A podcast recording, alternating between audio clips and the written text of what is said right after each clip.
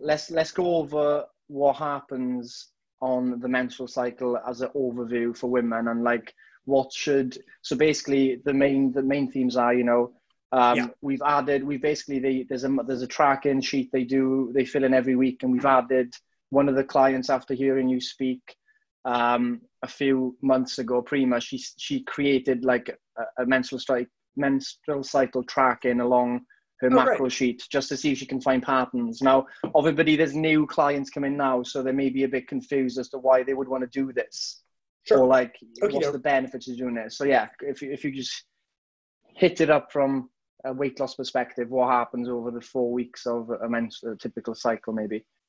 Okie dokie. So what I will call, I, I, hate to use the word normal, maybe just the standard mm. menstrual cycle. Okay, it's it is just it is the cycle from one menstruation to the next.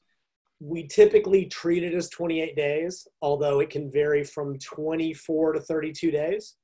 Um, depending on the woman some women show a lot of variability month to month. Some women can set their clock by when you know have the same length every month. Um, seems like when women first start puberty, when they're very young, things tend to be a little bit less stable, and then they tend to get more stable with age. But there are as many different patterns uh, as there are women. So I will treat it as if it were 28 days for convenience, but yours may be a little bit shorter, a little bit longer. Um, the cycle is broadly divided into two halves. Okay, let me back up. Day one of the cycle is the first day of menstruation, the first day of bleeding. And that's just by convention. That's just what everybody treats as day one. Then we have the 28 day cycle split into essentially half. And the halfway point, which we'll call day 14, is ovulation when the egg is released. So the first half of the cycle, the first two weeks, is called the follicular phase. This is when the follicle, the egg, is developing to be released at ovulation in preparation for presumably pregnancy. Um, right before ovulation, under a hormonal surge, the follicle explodes, bursts, how it's typically described in, in the literature, which my imagination, like I'm just imagining that. And I do know some women, probably even listening to this, some women can feel it. Like they can feel when the egg is released. Um, I know even some women can feel when it switches side to side. That happens again at ovulation. The remainder of the follicle now implants into the endometrium starts producing progesterone. It's called, it's called the corpus luteum. The second half of the cycle is called the luteal phase, which comes from that. So first half of the cycle, follicular phase, follicle develops, egg is released at ovulation, corpus luteum develops, luteal phase is the second half. So that's the overview. Now hormonally, there is a complicated cycle going on. And this sort of ties in why, with why it can be important to track. So the first half of the cycle, the dominant hormone is estrogen. Starts very low at day one, kind of sweeps up. It's a big spike about three or four days before ovulation. I see a comment in the chat says, "Yet I can tell which side I'm on." Yeah, it, it's not it's not universal, but it's not uncommon. Um, so, so estrogen sweeps up and then drops right at ovulation. Progesterone, which stays very low in the first half of the cycle, starts to go up. It's being produced by that corpus luteum. Estrogen, which is down here, also goes up. They had a peak at about day 21, so halfway through that luteal phase, and then they come back down. So that's the overall sort of the broad cycle, right? 28 days, first 14, estrogen's dominant. Second 14 days, progesterone, estrogen sort of sweep up and then sweep back down. Mm-hmm. Those hormonal changes can impact literally every aspect of a woman's physiology. And I say that not only including uh, how she handles carbohydrates and fats, metabolic rate, the propensity to store fat, appetite, um, mood can be impacted by this.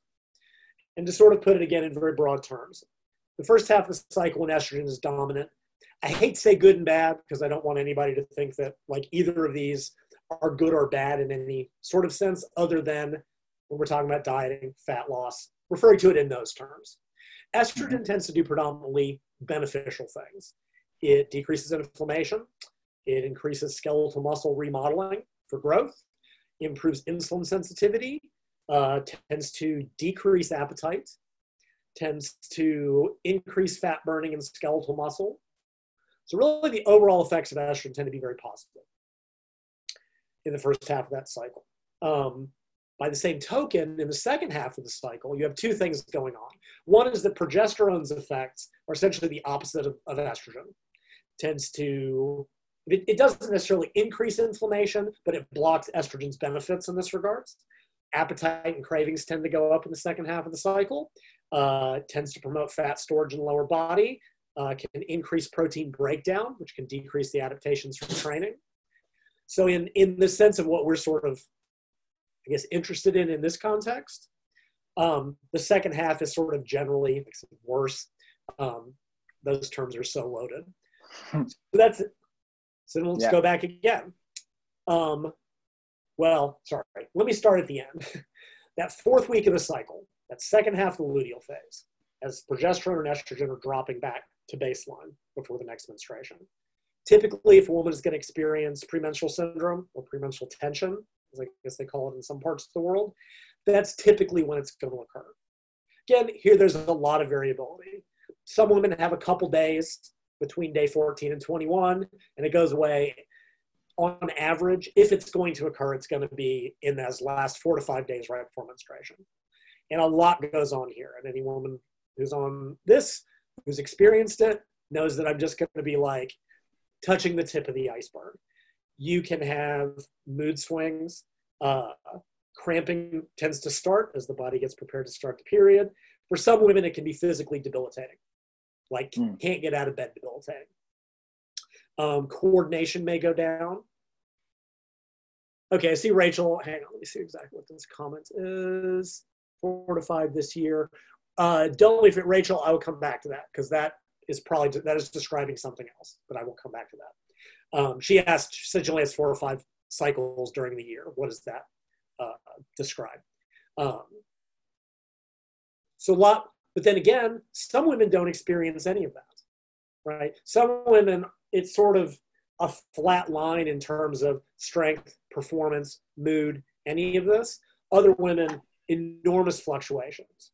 And a small percentage of women experience what's called premenstrual dysphoric disorder during this last week and that can be completely debilitating like physically can't get out of the bed uh, huge mood swings. Some will experience suicidal ideation.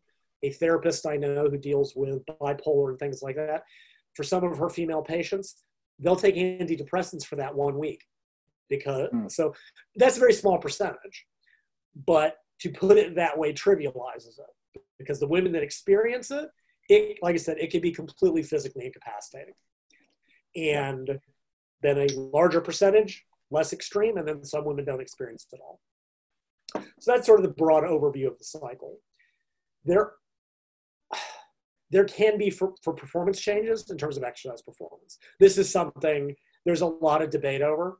The big, most of the researchers, they conclude, ah, there's no major impact because they're averaging however many women, right? I mean, if you have 10 women that have a big drop in performance and 10 that have an increase or no problems.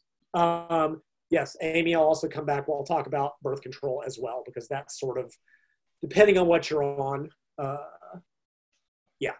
Um, I'll try to. I'm, I'm watching these come through. Don't let me. Yeah, we'll. Yeah, yeah, we'll. If, I, lo- if I lose focus, um, because and the reason I like sort of focus on the standard menstrual cycle, all the questions y'all are asking kind of come out of that.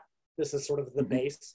Yeah. Um, uh, oh yeah, so performance. So some women don't see big performance changes. Sometimes it depends on the activity. Like endurance activities, cycling, running, you often don't see the big differences because they're they're kind of all submaximal. Like I don't know if there's any runners in the group or cyclists, but like even when you're tired, you can always go ride.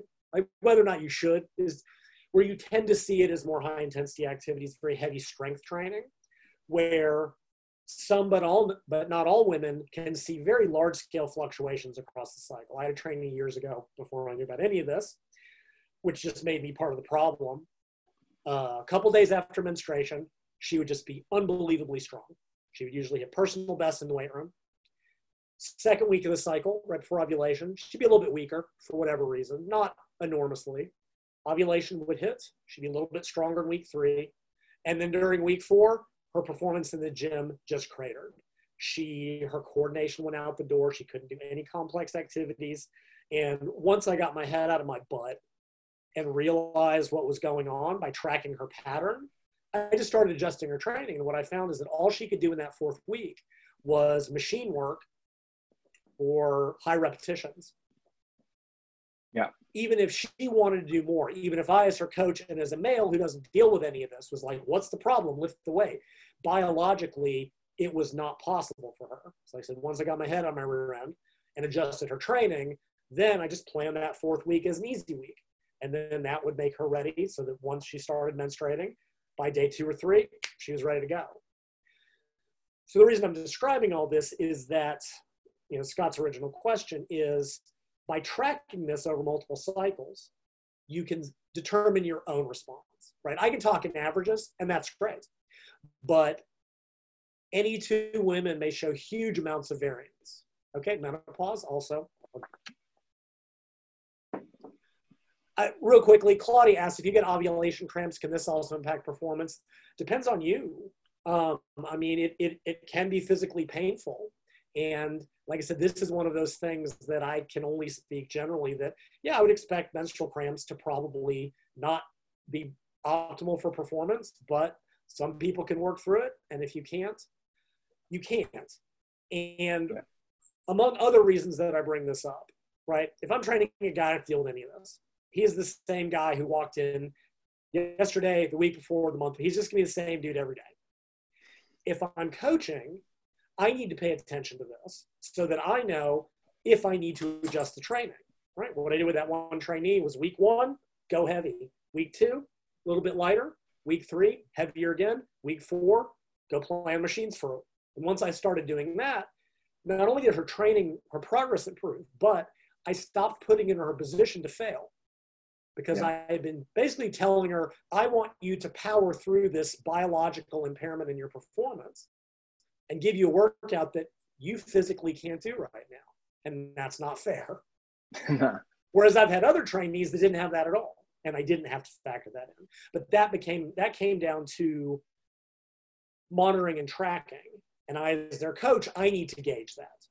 You, as an individual trainee, can track that yourself. And other things you can look at mood, hunger, uh, energy levels, blood sugar. Blood sugar also in that second half of the cycle, blood sugar levels make it a little bit unstable. Um, also, that's when cravings occur. I think I missed second half of the cycle.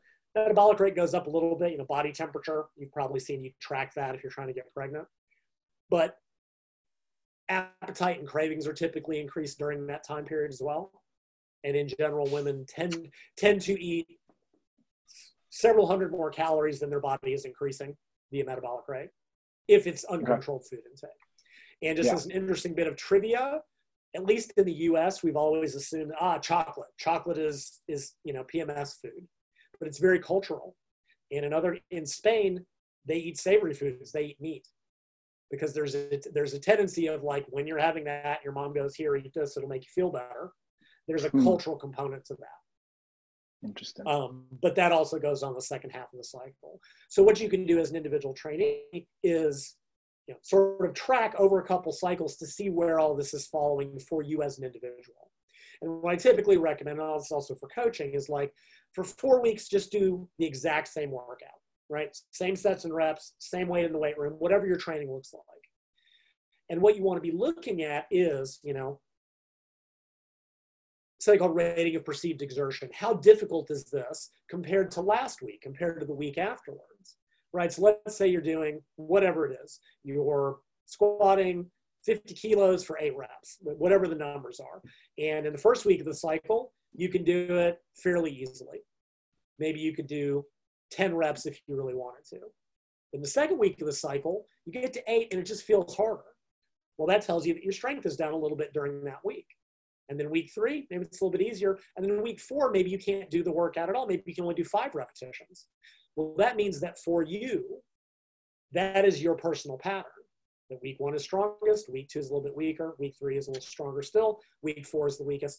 And you can adjust your training as well as having, I guess, realistic expectations are the way to put it.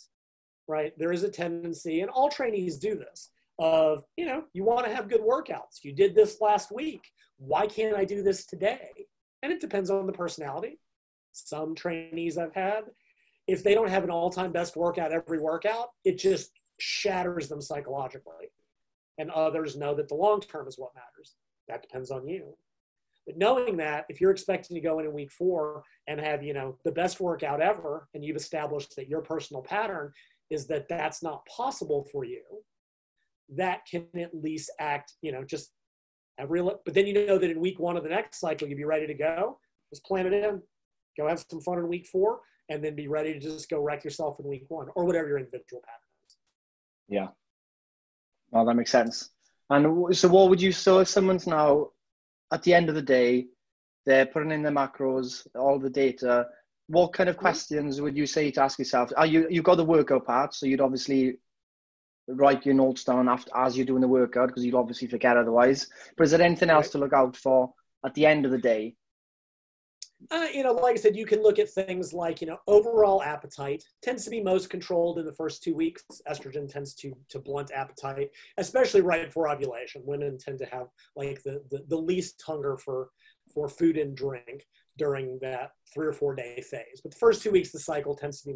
Then that second half of the cycle, you know, pay attention to things like cravings, like blood sugar, and you'll you'll sense that as you know energy lulls and what tend and that's because of progesterone again is causing that slight insulin resistance so when you eat carbs for some people blood sugar goes up blood sugar goes down their energy crashes they find themselves craving carbs you know at the candy machine whatever it is and they kind of get into this you know that that crazy blood sugar pattern that everyone's experienced um, yeah i think those would probably be the main ones and you can yeah. make some slight adjustments to diet like in in my big crazy women's book since the body, women's bodies handle carbs better in the first half of the cycle. So there's a little logic to having a little bit more carbs, a little bit less dietary fat. And I'm talking huge amounts. In the second half of the cycle, because of that, those blood sugar regulation issues, moderating carbohydrates a little bit. And again, I'm not talking huge amounts, a couple hundred calories, a little bit higher, more moderate dietary fat seems to help just maintain blood sugar levels, maintain energy levels, sort of just working within your own individual physiology. Um, a little bit of fruit can also help during that second half of the cycle, just because that tends to help maintain blood sugar. But again, this this is very individual to you as as a mm. woman to try sort of keep track of this. In this case, you will be your own best coach, and your experience will matter way more than what I can say or your even your coach can say about the averages. Yeah, no, that makes sense. That makes sense. Um, well, like, we've got some questions to go through here. So that's a good base on it. So should we start with Rachel? So I don't have many periods. I've had around four, four or five this year. What are my hormone levels okay. likely to look like? Okay, so like I said, the the standard menstrual cycle is considered, you know, 24 to 32 days, which means there can be what's that work out to? It's like eight to 12 a year, 10 to 12 a year, something like that.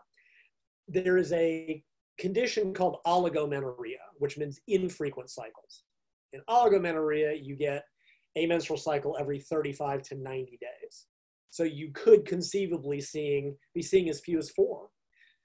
That typically that can occur for a lot of reasons, but one of the common reasons is something called polycystic ovary syndrome. And this question actually makes a fantastic sort of transition into an extremely common um, menstrual cycle dysfunction in women. Polycystic ovary syndrome is one of the most common reproductive dysfunctions. Mm-hmm. Um, Scott, do you want me to kind of give the overview of that as well? Because it, it is a question that comes up a lot. It's also frequently misdiagnosed or undiagnosed, and a very yeah. large percentage of women experience it and aren't getting the right treatment. Yeah, no, hundred percent. I think well, I think Amy, Amy mentioned it yesterday. I think Amy's on the chat now, with the PCOS. So okay. yeah, it'd be good to cover it, yeah, so people know. Okay, because um, like I said, this is really common, and a lot of I think a lot of doctors miss it. Um, so polycystic ovary syndrome actually refers to a number of different conditions, and it's diagnosed. Uh, there's three criteria, which is multiple cysts on the ovaries, right? It's polycystic ovary. That's actually where the name comes from uh, elevated testosterone levels, and this can be determined by blood work, or there's often sort of characteristic uh, conditions that, that occur in women due to elevated testosterone, which can include um, acne, oily skin, increased body hair, more of a uh, central fat patterning. Basically, a lot of the testosterone effects are sort of having a masculinizing effect. So women often experience sort of what boys going through puberty are going through. So elevated testosterone, and then either uh, an infrequent menstrual cycle or there may be uh, no menstrual cycle. Hmm. Here's where it gets complicated. PCOS can be diagnosed if you have any two of any two of those three. So there's actually four different types of PCOS. You can have all three, which is the most extreme. You can have multiple cysts on the ovaries and elevated testosterone, which is also very common. You can have elevated testosterone and menstrual cycle dysfunction, which seems weird. Basically, what it is, you can have polycystic ovary syndrome without having cysts on the ovaries, hmm. which is a little yeah. bit confused, but I'll, I'll explain. And then the fourth type is you can have multiple cysts and menstrual cycle dysfunction. That fourth one is the least common. Most forms of PCOS, there is elevated testosterone. And one of its consequences is to uh, cause these things and frequently to cause this infrequent menstrual cycle. But basically what they're finding with PCOS is it's not just one thing. It's, mm-hmm. it's sort of a cluster of um, different conditions that may uh, manifest slightly differently. Um, I suspect down the road, they might, right now they're just like PCOS type one, two, three, four. Down the road, they might separate these out into completely different things. The key thing is just the realization that there are multiple types. Um, but one of the very common things is those infrequent menstrual cycles. And to answer Rachel's question, what do your hormones look like? Um, some days of the cycle, they look exactly like the standard menstrual cycle. And other days, it looks completely like random noise. So it's unfortunately not a question that I can answer because that it's everything is kind of so dysregulated and so impacted that they're really that that pattern that's sort of fairly stereotypical the menstrual cycle just doesn't exist anymore yeah um, and what i would add what i would ask you and you feel free to, to to respond in the chat is if you have ever been like or if you show any any of the other things i'm describing in terms of oiler skin, acne, increased body hair, uh, central fat patterning that might suggest polycystic ovary syndrome that presumably you haven't been diagnosed for. Yeah. Amy, um, Amy, do you, would you mind coming on cam on, on the video uh, and explain your question and your situation? Hold on. Yeah, hello. Hi. hello. Uh, so firstly, I just want to say to anyone who thinks they might have PCOS, mine took eight years to get diagnosed properly. So you're not going insane. Um, just keep going on. I promise you, you'll get there in the end. Um, and also, the pill can be used as a kind of masking tool. So, a lot of GPs will yes. put you on that, and things will seem better for a while, but then your symptoms start creeping back up. So, again, you're not crazy. It's just your symptoms are being masked. Yes. nice. And actually, just w- without interrupting, I did want to say the birth control pill reduces testosterone in women which is why they use it as kind of a first line treatment. But to your point about the masking, a very old friend of mine, she's actually just hit menopause now. She's been on the birth control pill since she was 15. And when she went off, she had this tremendous rebound in side effects. And it took several years. She finally found a female physician.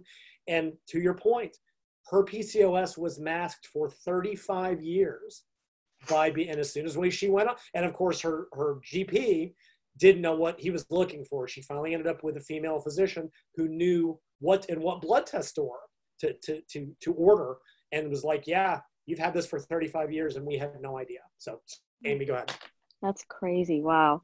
Um, so my question is, so I have to be on the combined pill because I get really mm-hmm. bad cystic acne from PCOS. Um, so I just wanted to know, would I experience any of those normal kind of hormonal fluctuations throughout my cycle? Because I sometimes do get like the increased hunger or feel the pain around the time I would be ovulating or even just before my period. Um, for the most part, or you know, combined oral birth control tends to sort of shut down the normal cycle. But in the case of PCOS, I'm honestly not 100% sure if it shuts it down completely, because it, it is sort of you know to your point, it's essentially sort of treating this hormonal uh, dysregulation that has occurred, and yeah. that's it. Also, it very much oral birth control, the combined pill. There are so many different types. Like I think I've talked about this uh, before um, with Scott, and it could very much depend on the type you're on. Also, the uh, pattern with which you take it. Right, mm-hmm. typical birth control is 21 days on, seven days off. Some yeah. are one is 24/4, one is 26/2. In recent years, they've started using it continuously. Um, do you notice? Uh, there's also some of them keep hormone levels flat some of them sort of spike it up. I don't know if you're, it's called a triphasic form of birth control. Um, I don't know which specific type you're on, which might give, I might be able to comment a little bit more. I'm on the 21 seven day one. And okay.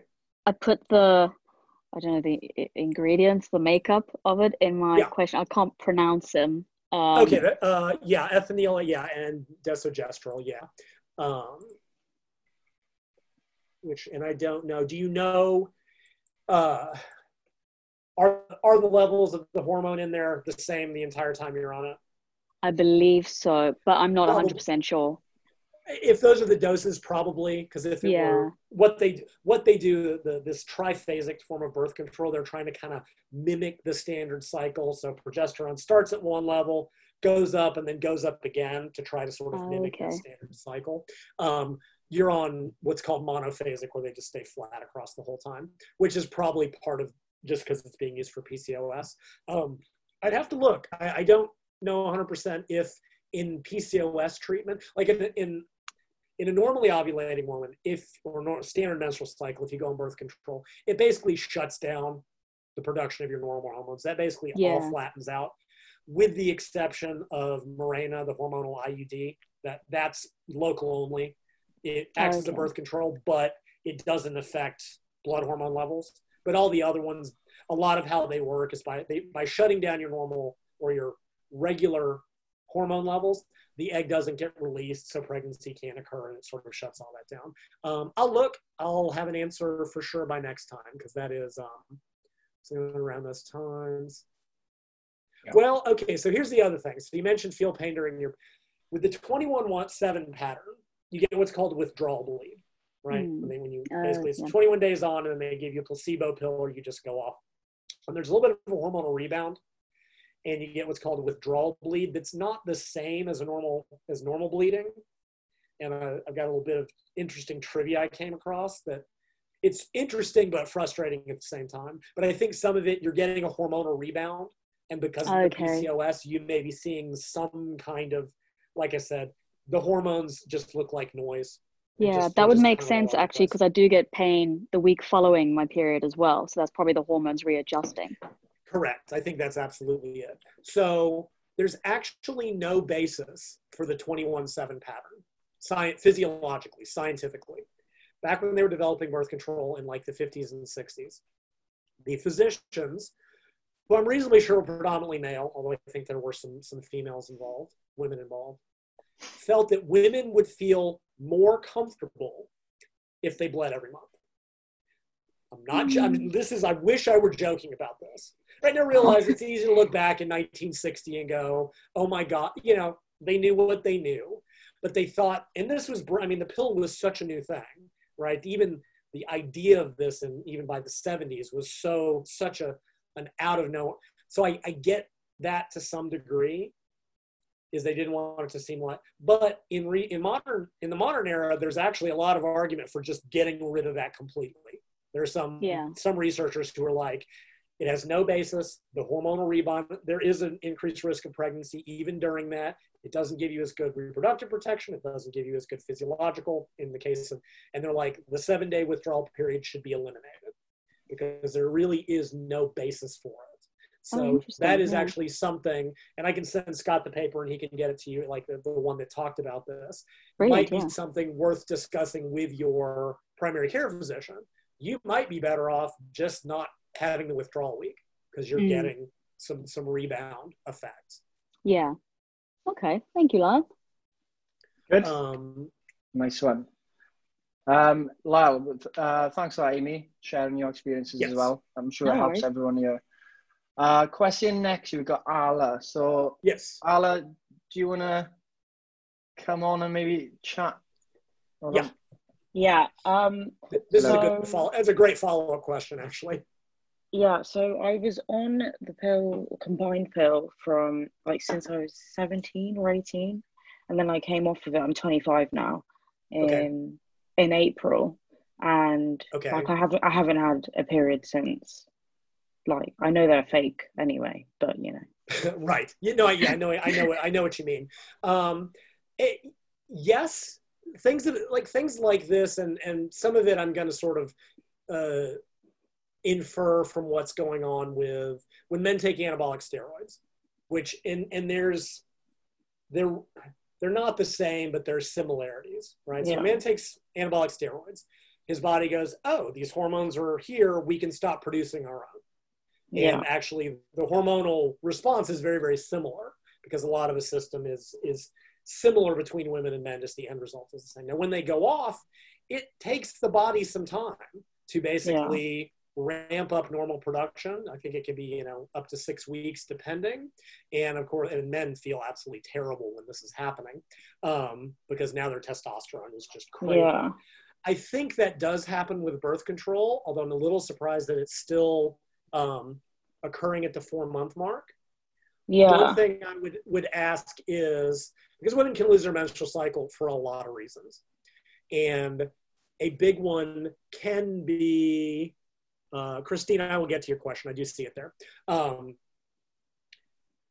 has anything else changed in terms of your activity, your eating patterns in the time since you came off?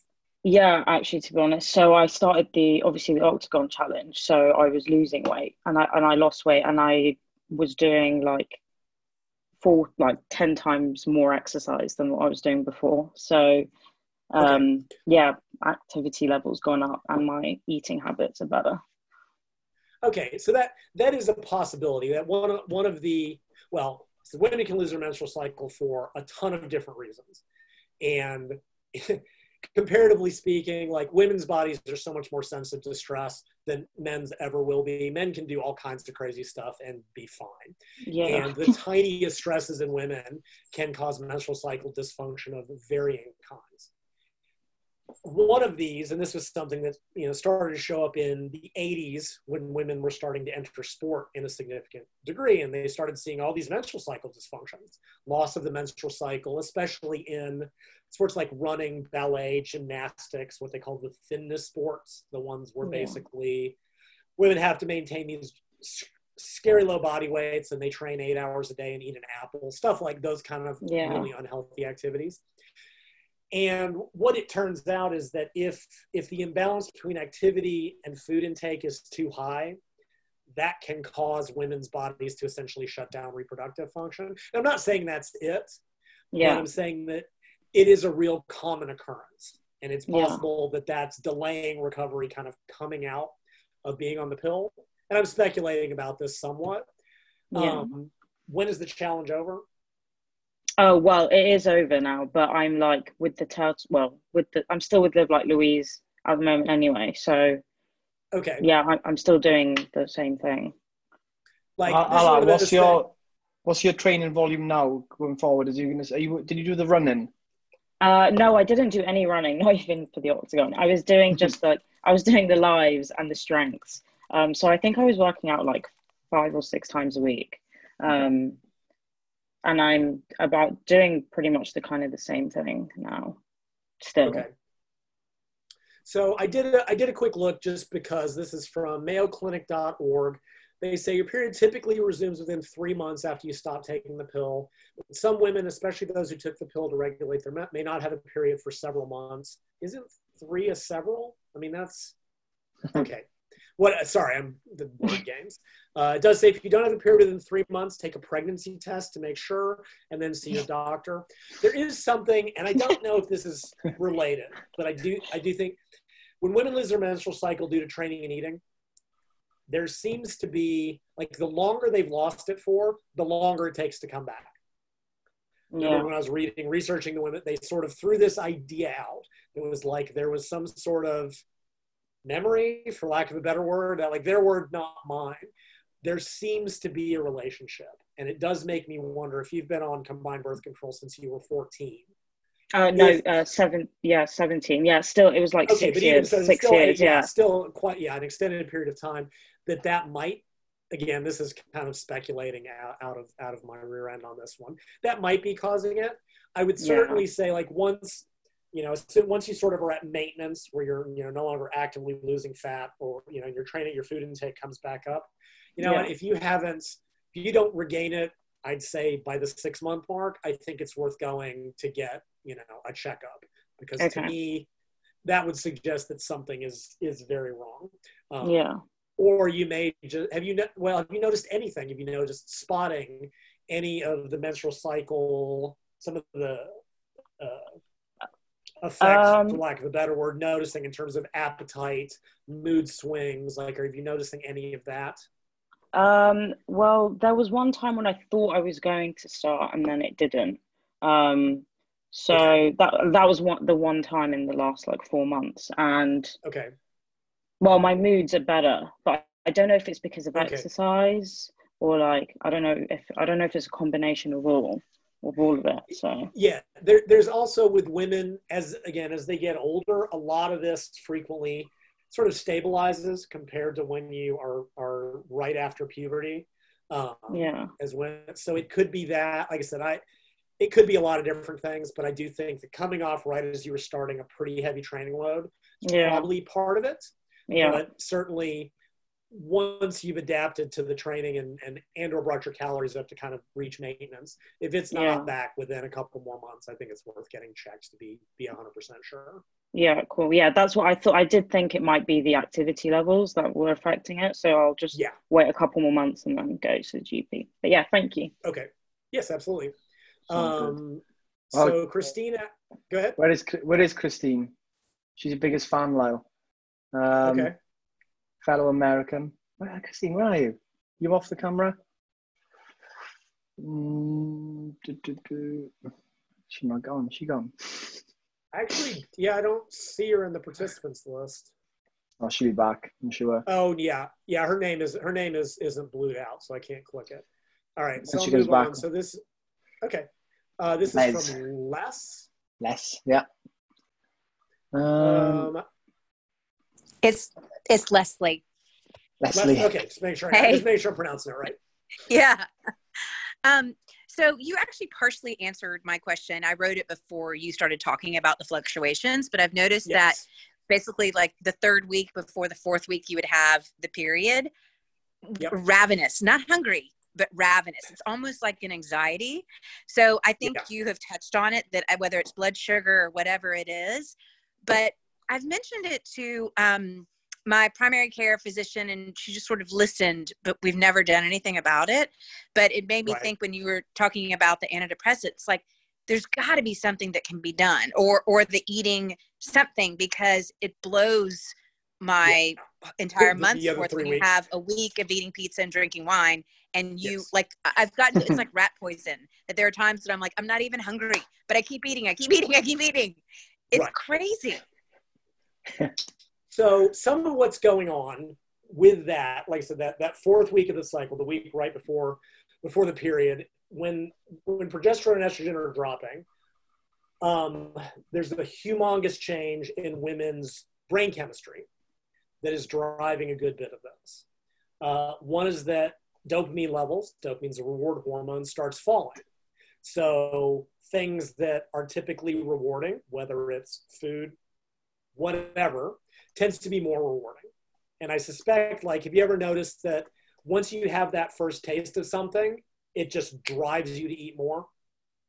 Yes, but in like normal times, um, you know, like they always say that like the first three bites, the best three bites. So right. like three out of the four weeks, I can have those three bites and go, you know, by the fourth bite, like it's not it's satisfying. And then I can recognize right. like I'm bored or like it's then like if emotional eating, I can talk myself through that.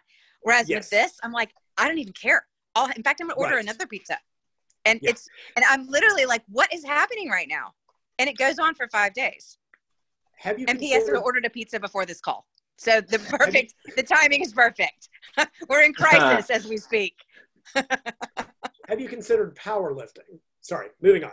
Uh, yeah, exactly. That's yes, perfect. That's that's the perfect eating pattern. So part of it is that rewarding stuff will be more rewarding. But what you're really describing, it's sort of that that loss of self-regulation, right? It, you actually described it very vividly in the sense of the behaviors you're able to sort of control in the other three weeks. It's just sort of a loss of control, and that has to do with serotonin levels, which also drop. Now, serotonin is a really odd neurochemical. We tend to think of it as being relaxing, uh, sleep inducing, and things of that nature. But what it really mainly does is it is a regulatory hormone. So, one of the really interesting things I was researching a different project years ago is that low serotonin levels are, depre- are, associated with depression, mania, hostility, violence, all these unrelated behaviors. And the reason is because when serotonin levels are normal, they allow you to not to do those things. Serotonin helps you control those behaviors. When serotonin drops, it doesn't cause those things, but it allows them to occur more easily.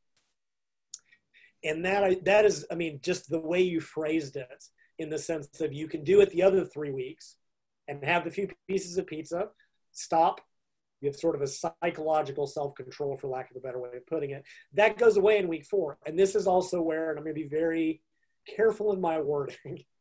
Um, during that fourth week, women often experience mood swings, what they call in the research emotional lability, which just means that moods can kind of be up and down and up and down. I'll simply leave it at that. And that's also a serotonin thing. It's just simply this is what happens. So, in that sense, like in extreme cases, they'll use antidepressants, like I already mentioned. Because again, if someone is prone to suicidal thoughts, when their serotonin levels drop, they will come to the forefront because they can no longer sort of keep mm. control over them, for lack of a better way of putting mm-hmm. it.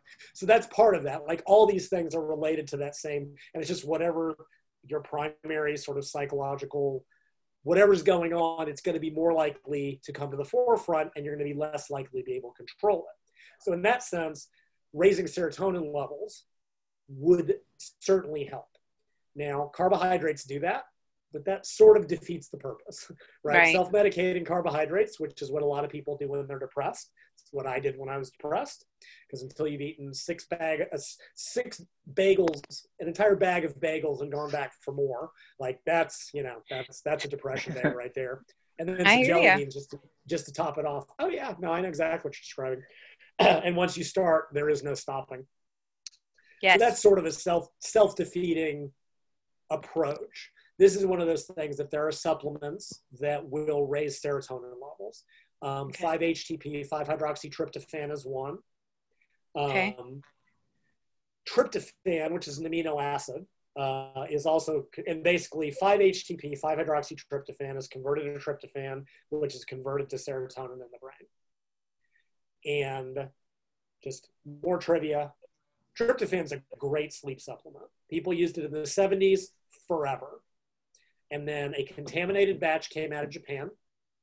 Bunch of people got sick, and in the U.S., the FDA banned it for about 40 years. Wow. Even though it was comp- basically they decided that tryptophan itself, it's like it is an amino acid that's found in any protein that you eat. It's because a contaminated batch came out. It is now. They just want us to eat more turkey Thanksgiving. Yeah, I, yeah, exactly. like, but it was really a weird thing. They once and once they made up their mind, they were never gonna. It took forty years for them to to finally eliminate that. Um, so it is possible in some countries at least to get tryptophan again. And I'd have to let me I'll have to look up the dosing.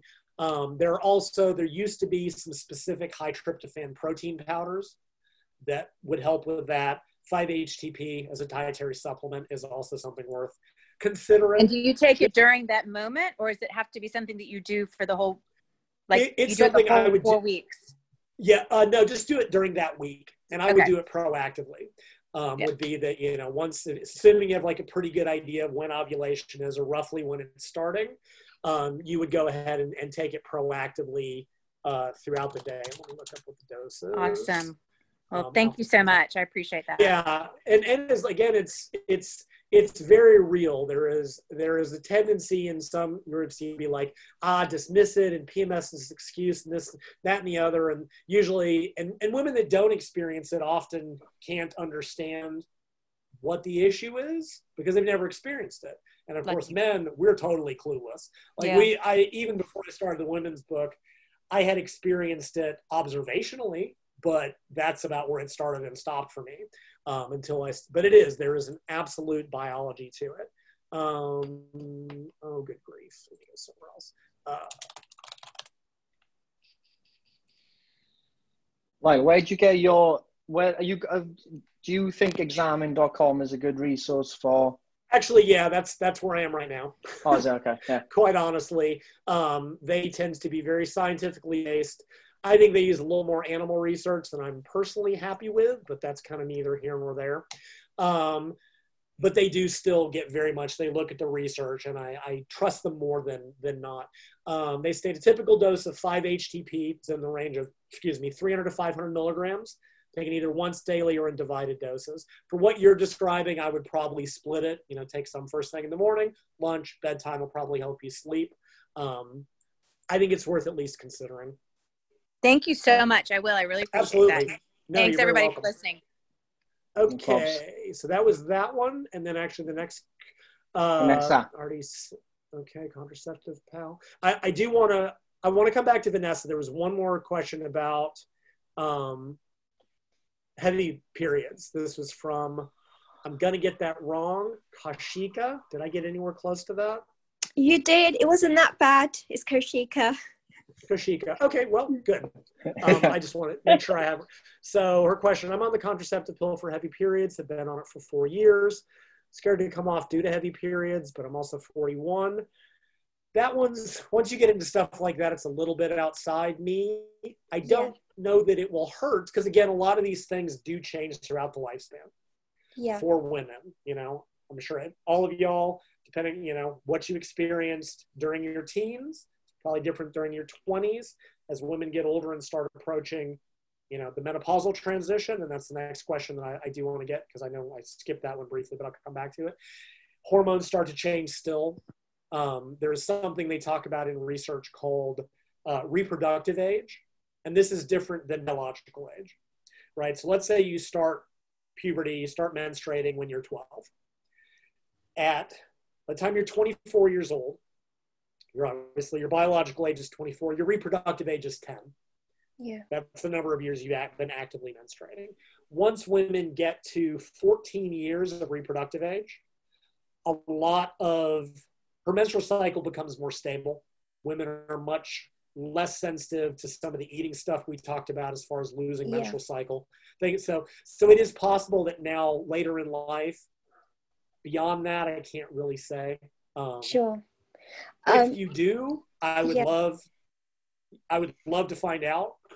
Um, what, like I would love to find out if it does or if it's if it if it's become more self-regulated. But some women just have a heavier flow. They yeah. develop a thicker endometrium. They shed more. They bleed more, which also, on top of everything else, predisposes them becoming anemic more easily because they're losing more iron every month. Um, on top of whatever you may have been. Was there ever a medical diagnosis as far as like endometriosis or anything that was causing the heavy flow that they knew of? No, well, this was it. I had many tests and then um, I had my daughter. So I gave birth. I've actually been on the contraceptive pill. It's actually, I've worked actually, it's been um, seven years now. Okay. And then after I stopped breastfeeding, um, after about nine, nine months, the periods returned very, very heavy for about 24 months. Um, okay. They said I had a couple of cysts, and I, then I went for tests okay. and um, scans for about 12 months. Um, and they disappeared after that, but the heavy periods continued. And it okay. got to a stage where it was just so uncomfortable. I really wasn't able to leave the house. It was just, gotcha. I was clotting. Um, they gave me some um, tablets to stop the flow, to stop the um, clotting, but I was okay. taking so many tablets within that right. period of five days that my digestive system was ruined. And I just I went for the pill. In a way, it was an easier option because I was having a stressful job. I was commuting for two hours every day on the train, oh, so it was an easy way out. And I've just right. continued with it, and this is where I am now. And um, suffering from hair loss, which might be something totally different. I've had all my mm-hmm. tests and everything done, and few people have said to me, "Is it possibly for the for the hormones in the pill that your hair loss might be happening as well. So I've, I've got lots of questions, and I'm really right. new to all of this. So yeah. Um, um, the hair loss is interesting, and I would sort of ask the same question: Did is that a recent occurrence since you've gotten into uh, some of the challenges or change your eating or exercise habits? No, it's been since my daughter was born, so it's been going on okay. for about six years, uh, six years, and it's uh, it's pretty much when I started to get on the contraceptive pill, really. Okay. Um, um, I mean, a lot of thing, and again, once you start getting the pregnancy, this is it's too far out of my wheelhouse that I, yeah. I didn't really delve into that in my book because it just wasn't. A, it's not in my wheelhouse, and B, it's something I felt very uncomfortable in the sense of the last thing I want to do is give someone some sort of advice, no matter how well reasoned, that could potentially impact on pregnancy or their yeah. child. Like it, it was something I just didn't feel comfortable touching. But there are a lot of things that can change, some of them seemingly permanently. It, it, it, sounds like something might have happened hormonally, but it's really interesting that you mentioned the multiple cysts. And it almost makes me wonder, and maybe um, if Amy wants to chime back in, if it's not worth if it's not worth getting checked because women with PCOS a may mm-hmm. not show the increased body fat. Some you can. There's a lean type of PCOS. You did have multiple cysts. It can certainly affect menstrual cycle function in any direction. Like I almost wonder if it's not worth at least, for no other reason, eliminating that, right? Because yeah. frequently that's just as a lot of these diagnoses for women is we tested everything else and we yeah. still don't know. So yeah. we're going to go with this one, just sort yeah. of because we don't know any better. Amy, do you have any thoughts about that as far as the possible PCOS? Um, yeah, it's a tough one. Like you say, it's just a process of elimination over a long period of time, which is really frustrating. Um. But you know your body best. If you feel like that is a possible cause or explanation, then it's definitely valid and you should definitely explore it. Um, in terms in terms of um, weight gain, weight loss, I didn't really gain a lot of weight in my teen years, um, but I definitely had ir- very irregular periods. Um, yep. I had a lot of acne though. Um, yep. That was kind of what got my mom thinking there was something not quite right. Um, and also kind of severe pains on my one ovary as well. Yeah. Um, so, but then that was diagnosed as uh, an anemor. I can't say a word. Um, the one with that one. Yeah. And then yeah. also the doctor also found out I'm iron deficient as well. So just a combination of that for many years. And then eventually we got to the point of it saying, the doctor saying, yeah, no, you've got PCOS because your testosterone is like this, your cortisol is like this, all those yeah. other kinds of things. And then just monitoring those levels over, I think it was a period of six months. Um, and then drawing a conclusion from that. Okay. Thank you, guys. I think you've you know you've given me the push to explore this further, so I'll definitely keep you updated. Most definitely. Hundred percent. Thank you, thank you for coming on and asking that question as well. Yeah, and that's thank important. you, guys. And like I said, if you do happen, if you do go off, I'll be just. I would like. I would. I would love to hear back and just know, just if Definitely. you notice that it does or doesn't, just because I'd be really curious to. I will do. Um, Thank you for your time. Thanks for listening, absolutely. everybody. Thank you. All right, so let me go back up to this was um, Vanessa. Uh, Vanessa, asked, do you want to get Vanessa? Do you want to come on and here you are? Boom. Hi. Um, hi, Lyle. Um, yeah, I yeah. just to ask. There's quite a few of us on here who are in our late 40s, early 50s, right. and yes. so obviously we're at sort of menopause age. Right. But we've all said it seems to take a lot longer to lose weight, even though some of us are on HRT, so we know we're not right. estrogen deficient. So I just wondered if there's a reason why it. I mean, I used to be able to lose weight really quickly. As soon as I turned, you know, got into my fifties, it like no, it's really slow. So I just wondered if there's a why, and also is there any kind of training that we can do to speed that up? Yeah. Or why... Yeah, I've left that. Hello. Am Okay.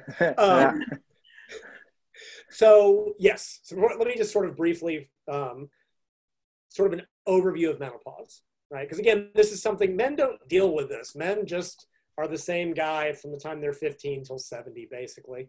Um, women throughout the lifespan, their hormones change vastly from puberty stays about the same. And then at menopause, essentially women's reproductive system is sort of shutting down. When there's no more viable eggs, excuse me, um, basically, like I said, the whole system shuts down. There's something called perimenopause, which is the first sort of three to four years where it's just kind of starting to wind down basically. And women start hormones, it's different in early and late, and it's super complicated. But women may get infrequent periods things are starting to change. They might start to experience some of the symptoms, hot flashes, thing uh, of that nature, which is due to low estrogen levels. Um, and then once a woman of that age, and menopause can occur anywhere in the, between 40 and 50. Like we typically think of it as 50-ish, but it can occur very much earlier. Once a woman has not had a cycle for one year straight, she is considered to have entered menopause. And at this point, essentially her estrogen levels are not zero, but they're extremely low. Uh, her progesterone levels are, I do, close to zero because they, we don't have the corpus luteum producing progesterone because there's no menstrual cycle. And estrogen deficiency causes a tremendous number of things, most of them bad. Um, you get hot flashes, there's frequently an increase in body weight, increase in body fat percentage, there's frequently a shift in body fat patterning from sort of the, the standard lower body, hip, and thigh. Frequently, women will get sort of a more central, that fat around the midsection. Um, and that's just like if you go Google, it's called the climacteric, which I don't know when they adopted that word. That describes the cluster of symptoms that occur at menopause. And there's like a hundred of them, possibly. There's just a staggering number. There can be uh, not neurological issues, but frequently brain function is just not as good. Um, some of the women listening to this, you may remember when in the fourth week of the cycle, when estrogen drops, women will lose their words, is how I've heard it being described. Things just don't work as well when estrogen is low.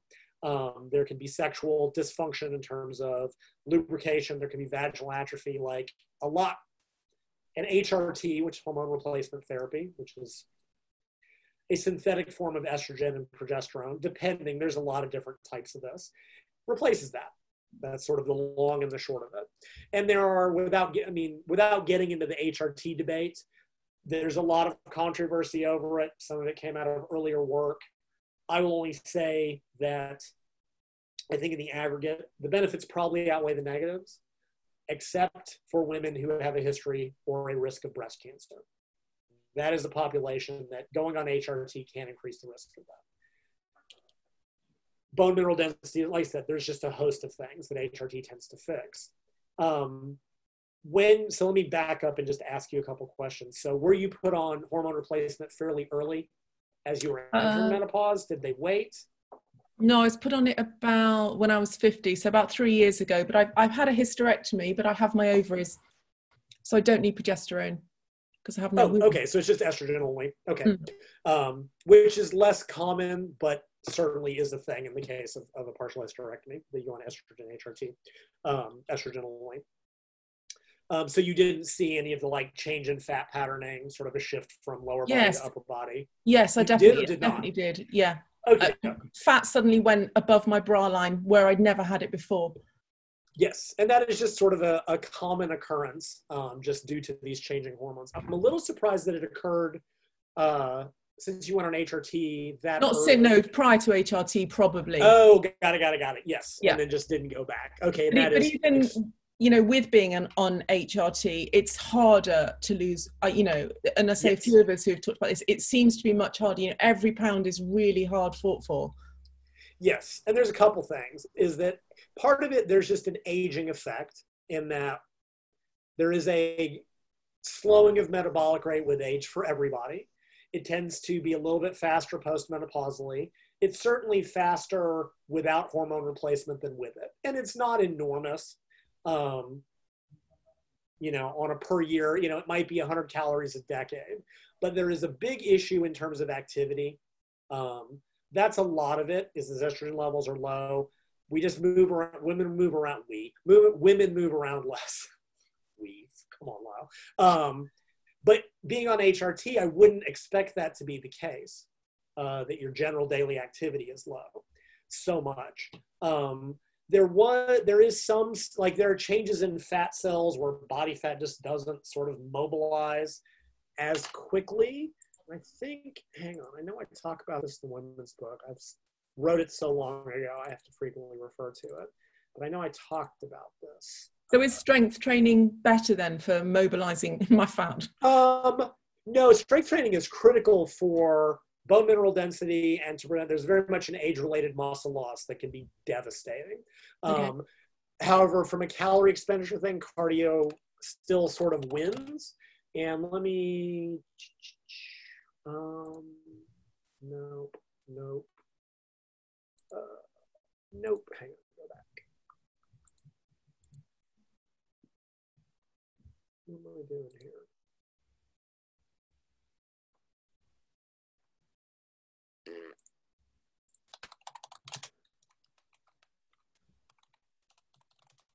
Oh my good, good grief. Aspirin lipolysis.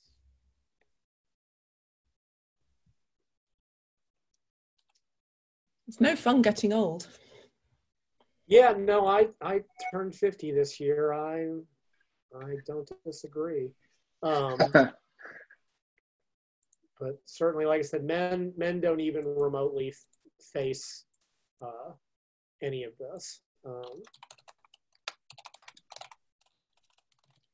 Oh, did I take this out of the book? Oh, might have. There's a change in women's, uh, in postmenopausal, there's a change in fat cells that makes fat mobilization more difficult. And I would have sworn, well, it's going to bug me if I can't find this, that basically even, I think it was aspirin actually reversed it. It, it was, I can't possibly take out of the book. Um,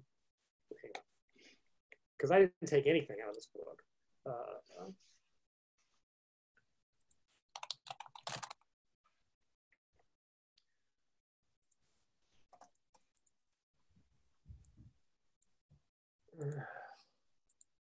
Huh, maybe I did. I will find it before next time, but it, it does get more just because activity is generally lower.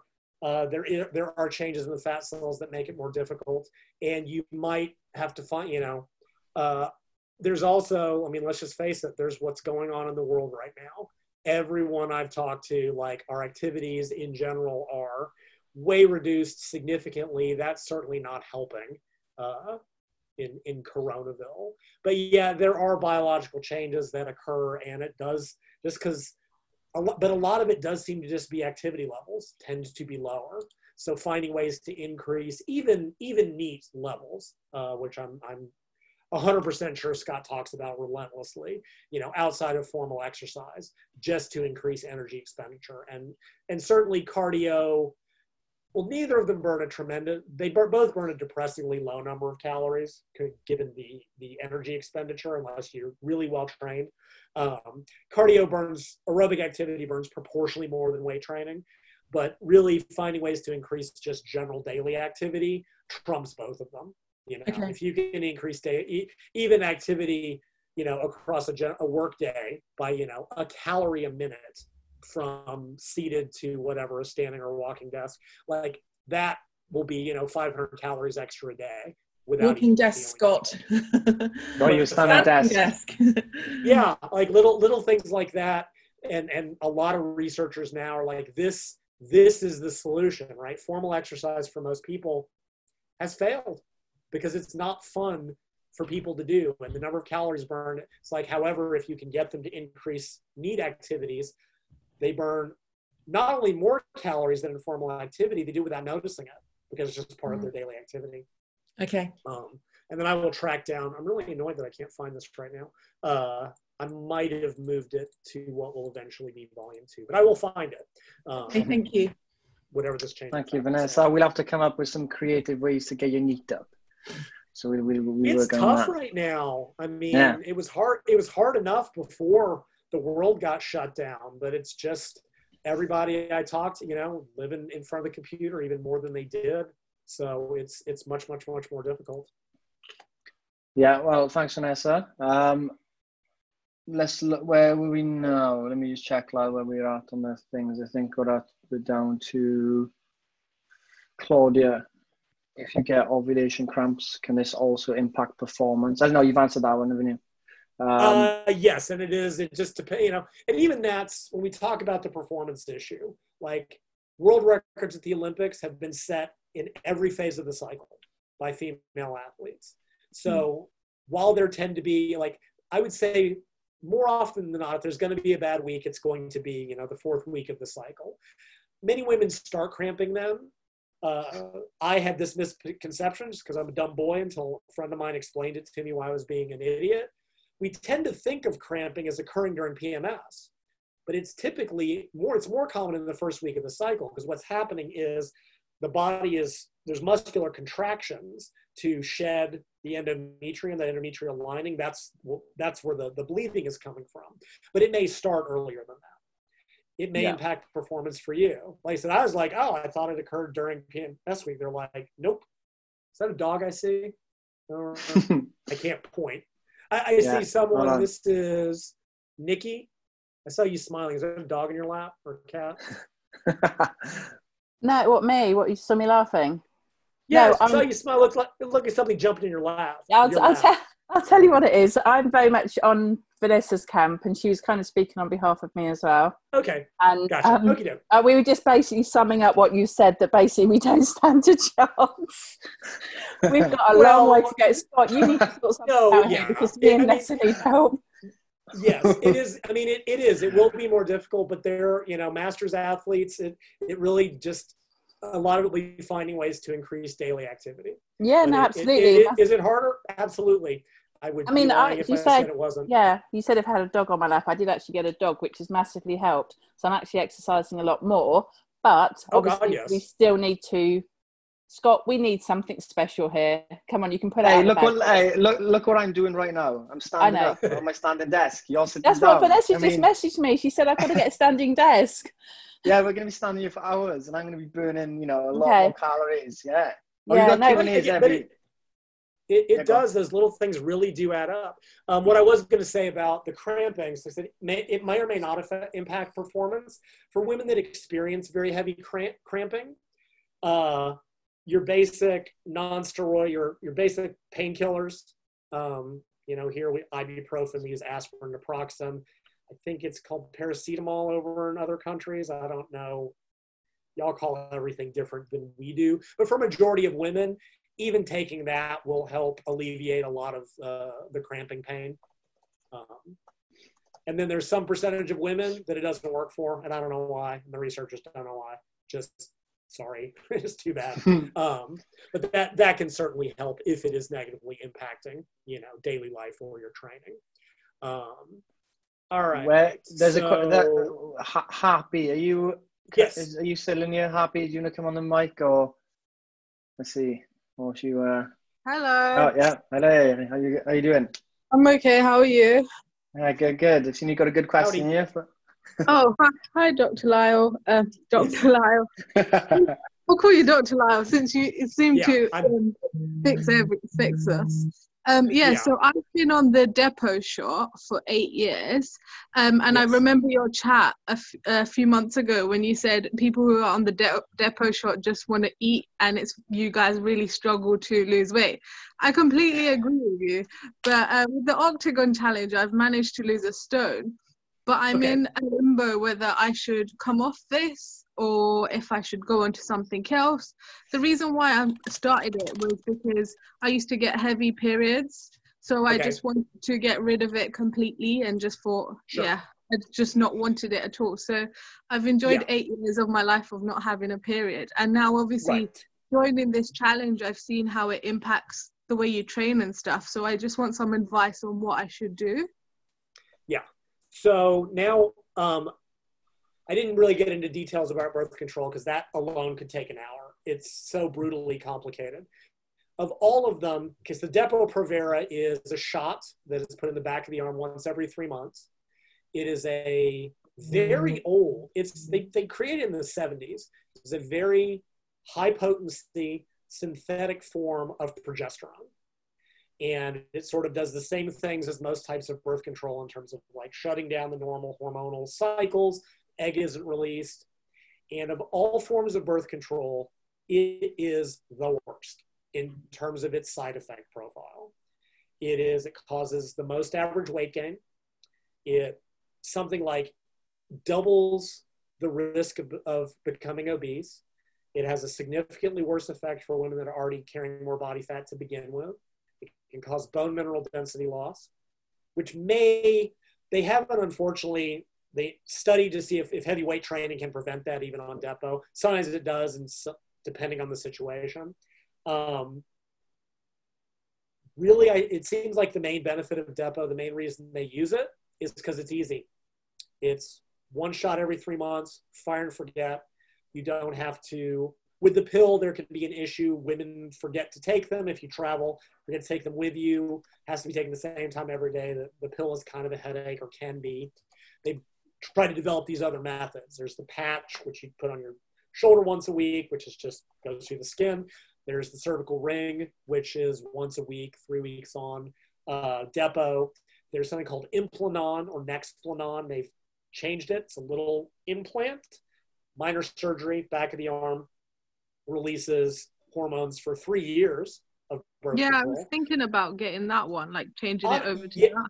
Yeah, it doesn't have nearly any of the negative effects. Um, there's also uh, Mirena, the hormonal IUD, or at least that's what they call it over in, the US. So IUD is just a copper, little copper T that they insert that acts as a barrier method. Mirena is a hormonal IUD that also releases progesterone, synthetic progesterone, but it's only within the uterus. None of it gets into the bloodstream, but it does, in most women over time, it does decrease cramping, it does decrease blood flow. Um, it, they've all got pros and cons, but of all of them, Depo is the one that I, and I don't know, I don't know why 50 years later, nobody has figured out a way to develop something that works the same way without all the negative side effects. I'm baffled by this. Researchers try to find new forms of birth control all the time. And this one, eh, been using this since 1970. It's good enough.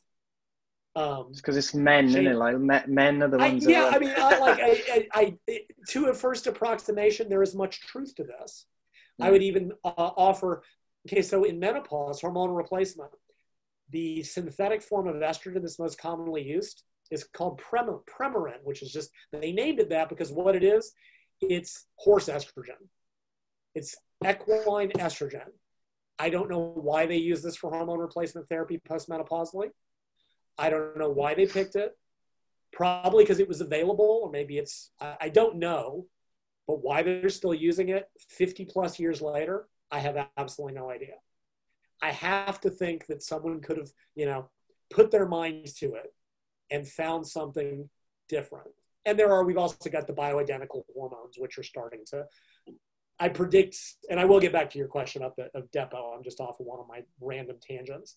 I predict that five or 10 years from now, bioidentical hormone replacement will be much more common. The research that's available shows that it's at least as good and maybe have slightly lower risk associated with it. And in sort of, there's a logic to it that putting the same form of estrogen that a woman's bodily body normally produces, that using that for treatment, there's a certain logic that that would probably be better than a synthetic. We'll see. I suspect that's yeah. where the research will go. And the problem is they're, they can't make a bioavailable form of progesterone yet. Um, so that'll get worked out eventually. Anyway, so back to Depo. Yeah, Depo is some nasty, nasty stuff. And it is interesting, and I mentioned this, I think, in the last one, is that, so you know, I mentioned that women's metabolic rate goes up a little bit the second half of the cycle. It's not much, it's a few percent. Depo seems to increase metabolic rate like that.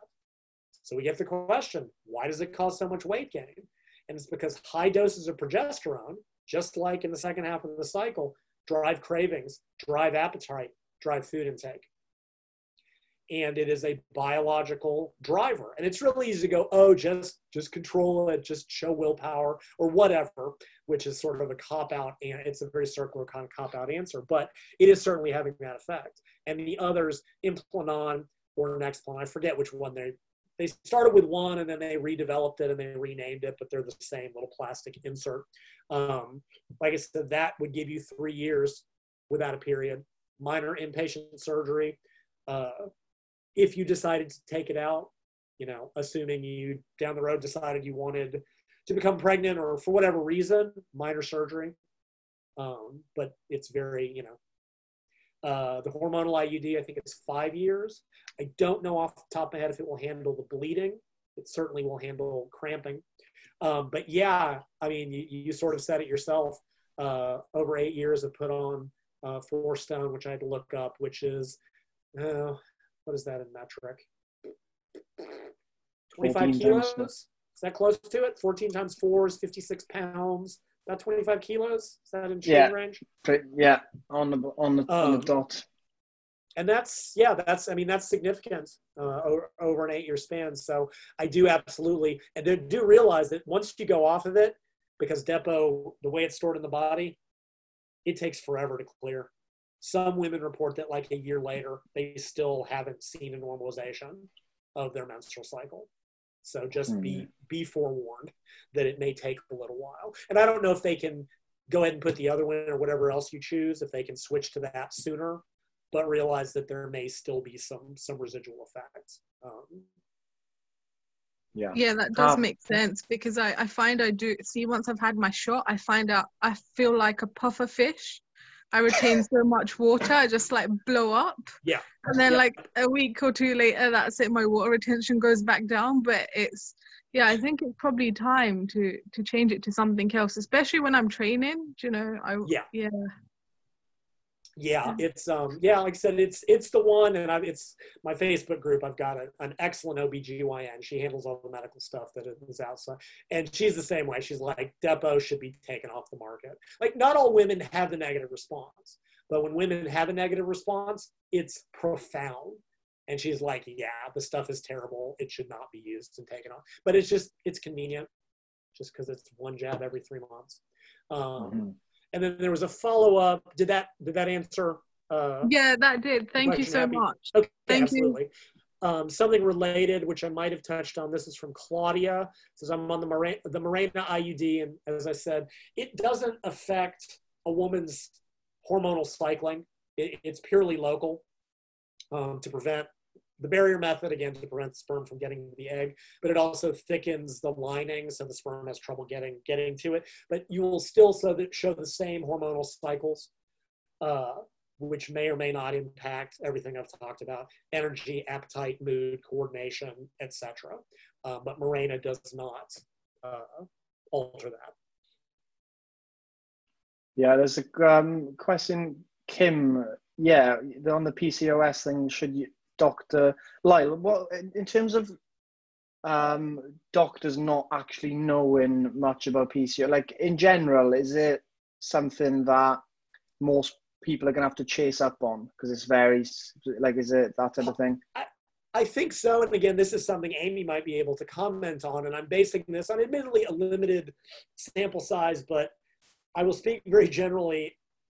If you can, get a female doctor Mm-hmm. and I realize, like, I know that can come across, well, depending on who I'm talking, you can come across the wrong way because unfortunately, there is still a mentality among male physicians to be extremely dismissive of women's issues.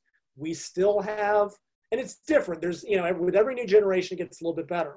There is still quite a bit of the hysteria, your histrionic. It's all in your head because they do a basic set of blood work and go, hey, everything's normal. You're that's nuts. Pretty, that's Get pretty much my what, office. That's pretty much what my doctor. That's pretty much what my doctor said to me in my late teens. I um yeah yeah I went to him and said like I because I, I, grow sort of like facial hair and, and hair that really shouldn't be in places that it should be. I'm technically a woman. Right. Um, and, and yeah, and, and I, I, as a teenager, it, it, yeah, it concerned me massively. I didn't really know what it was. I, I had absolutely no idea, to be fair. So I went to right. the doctor, and he basically told me it was a cosmetic issue not right. a medical issue. And, and and I don't know if they you know don't know. Obviously, a general practitioner can only you know they know a little about a lot. And on the one hand, like it is, you know, they can't be expected to be an expert on everything, but they it also helps if they're aware of that because there's also at least uh, in american medical schools and i'm sure there's a little bit of that ah you're a doctor you have the last word you know everything about everything even when you don't and there is there's just that tendency i had a, a yeah. good female friend and this was when she was younger she went to a, a male physician and she was having blood in her urine and he goes no you're wrong you're just menstruating basically he knew better than she did what she was and he, she goes no look I know the difference. And he, she's like, I know what one is versus the other. And he goes, fine, go get, go get me an sample. And Kenny's like, okay, you were right. But he was just prepared to dismiss her out of, you know, out of hand. And at least with a female physician, they will be, I don't know if empathetic's the right word or understanding is even the right word, but at least they have some sort of context for it in yeah. a way that, like I said, I, I had to start from scratch when I researched my book. I can read all the theory, I can read all the research, I can understand it on an intellectual level. it's not something I will ever, ever be able to understand in a real world context. Although I maintain if you could give men a menstrual cycle for two or three months, oh my God, everything would get better. Yeah. One of my favorite stories, this was from last year there was it was a bra company and they made all the male employees wear basically a weighted vest on their chest for like two the first several weeks so that they can at least have some sort of context for what that feels like having and it's not the same i realize to go look this is what having this much extra weight yeah. on the front of your body is doing to your posture your neck your back your head like if we do the same thing you've met a menstrual cycle just for a couple months to actually have to experience of it, it would change the world. Whatever. This is me, you know, my my my but my point of the point of this being that female doctor or you know an OBGYN tuned into this will at least be willing to go, okay, we've done this test. Because again, women are so complicated, I don't think there's any one test that will pick it all up. And as Amy said, it may take you five or six months chasing this down of different diagnoses, but at least hopefully they would know. Because if you go in and tell a female doctor, look, I'm experiencing cystic acne, oily skin, facial hair, my hygiene is good because I know how to wash my face, the first indicator, the first thought should be let's check for PCOS because that is a classic symptom, classic cluster of signs of PCOS to at least try to track down what the problem is. Um, I think I'll do that. I think I'll get hold of my doctor and ask for a female one and get some professional advice. Yeah, and, and, I know it's yeah, and and I know it is difficult, but and and and this is it's a little you know the, at the end of the day, like not that they're our employee, but we're hiring them to essentially do their best for us. And if you feel like your needs are not being tended to, go find somebody else yeah. in many cases i do think women will be better served with a female physician you know in in the us which is of course a free-for-all in all aspects of everything there are in almost in every state depending on what the regulations are there are you know women's health centers and they can range from very science based to let's just say very non-science based and leave it at that. Like there can be a lot of you know it's true in, in men's health too lately because of men's hormone replacement. There's a lot of quacky doctors showing up that are just like yeah you want testosterone? Cool we'll, we'll hell you can get diagnosed for that online and they'll send you steroids um, or oh. viagra uh, or whatever but you know find one that at least is attuned to women's health issues. Get referrals from women that have gone through this to get sent to a good one that will at least know where to start. Yeah. To try to you know another good example and maybe there's some women listening to this that have gone through that uh, low thyroid status much more common in women vastly undiagnosed and it is the single most undiagnosed cause of depression in women and a lot of this is because traditionally trained doctors will look at your blood work and go it's normal it's all in your head now, in a very real sense, depression is all in your head, but that trivializes what it is. Yeah. I've dealt with clinical depression. Like I'm saying, I'm being a little bit facetious with that. But they'll go, your blood, your blood test is normal. And they teach you as a, they, they will treat you as a set of numbers rather than you going, this is what I am personally experiencing. And they'll go, eh, looks normal. You're done. And the UK, it's even worse because UK has some very strict and what I consider very silly guidelines on what can and can't be prescribed for thyroid medication. But you will find endless forums online of women who had low normal thyroid status and felt terrible when they found someone willing to even to get to high average thyroid status. Life changing the point of this all being that you have to find a doctor that will treat you as a person rather than as a set of lab tests. Yeah. Brilliant. Thank you. Absolutely. Like you know with pcos with higher testosterone levels are they um, high enough to have a significant impact on muscle building oh yes women. yeah. Uh, very much so. And i do also kim i see a couple kim's got a question about pcos that i don't want i, I want to get to. Um, yes so women with pcos that have the, the high testosterone type which is the most common like 75% of women with pcos will have that. It does give them an advantage athletically.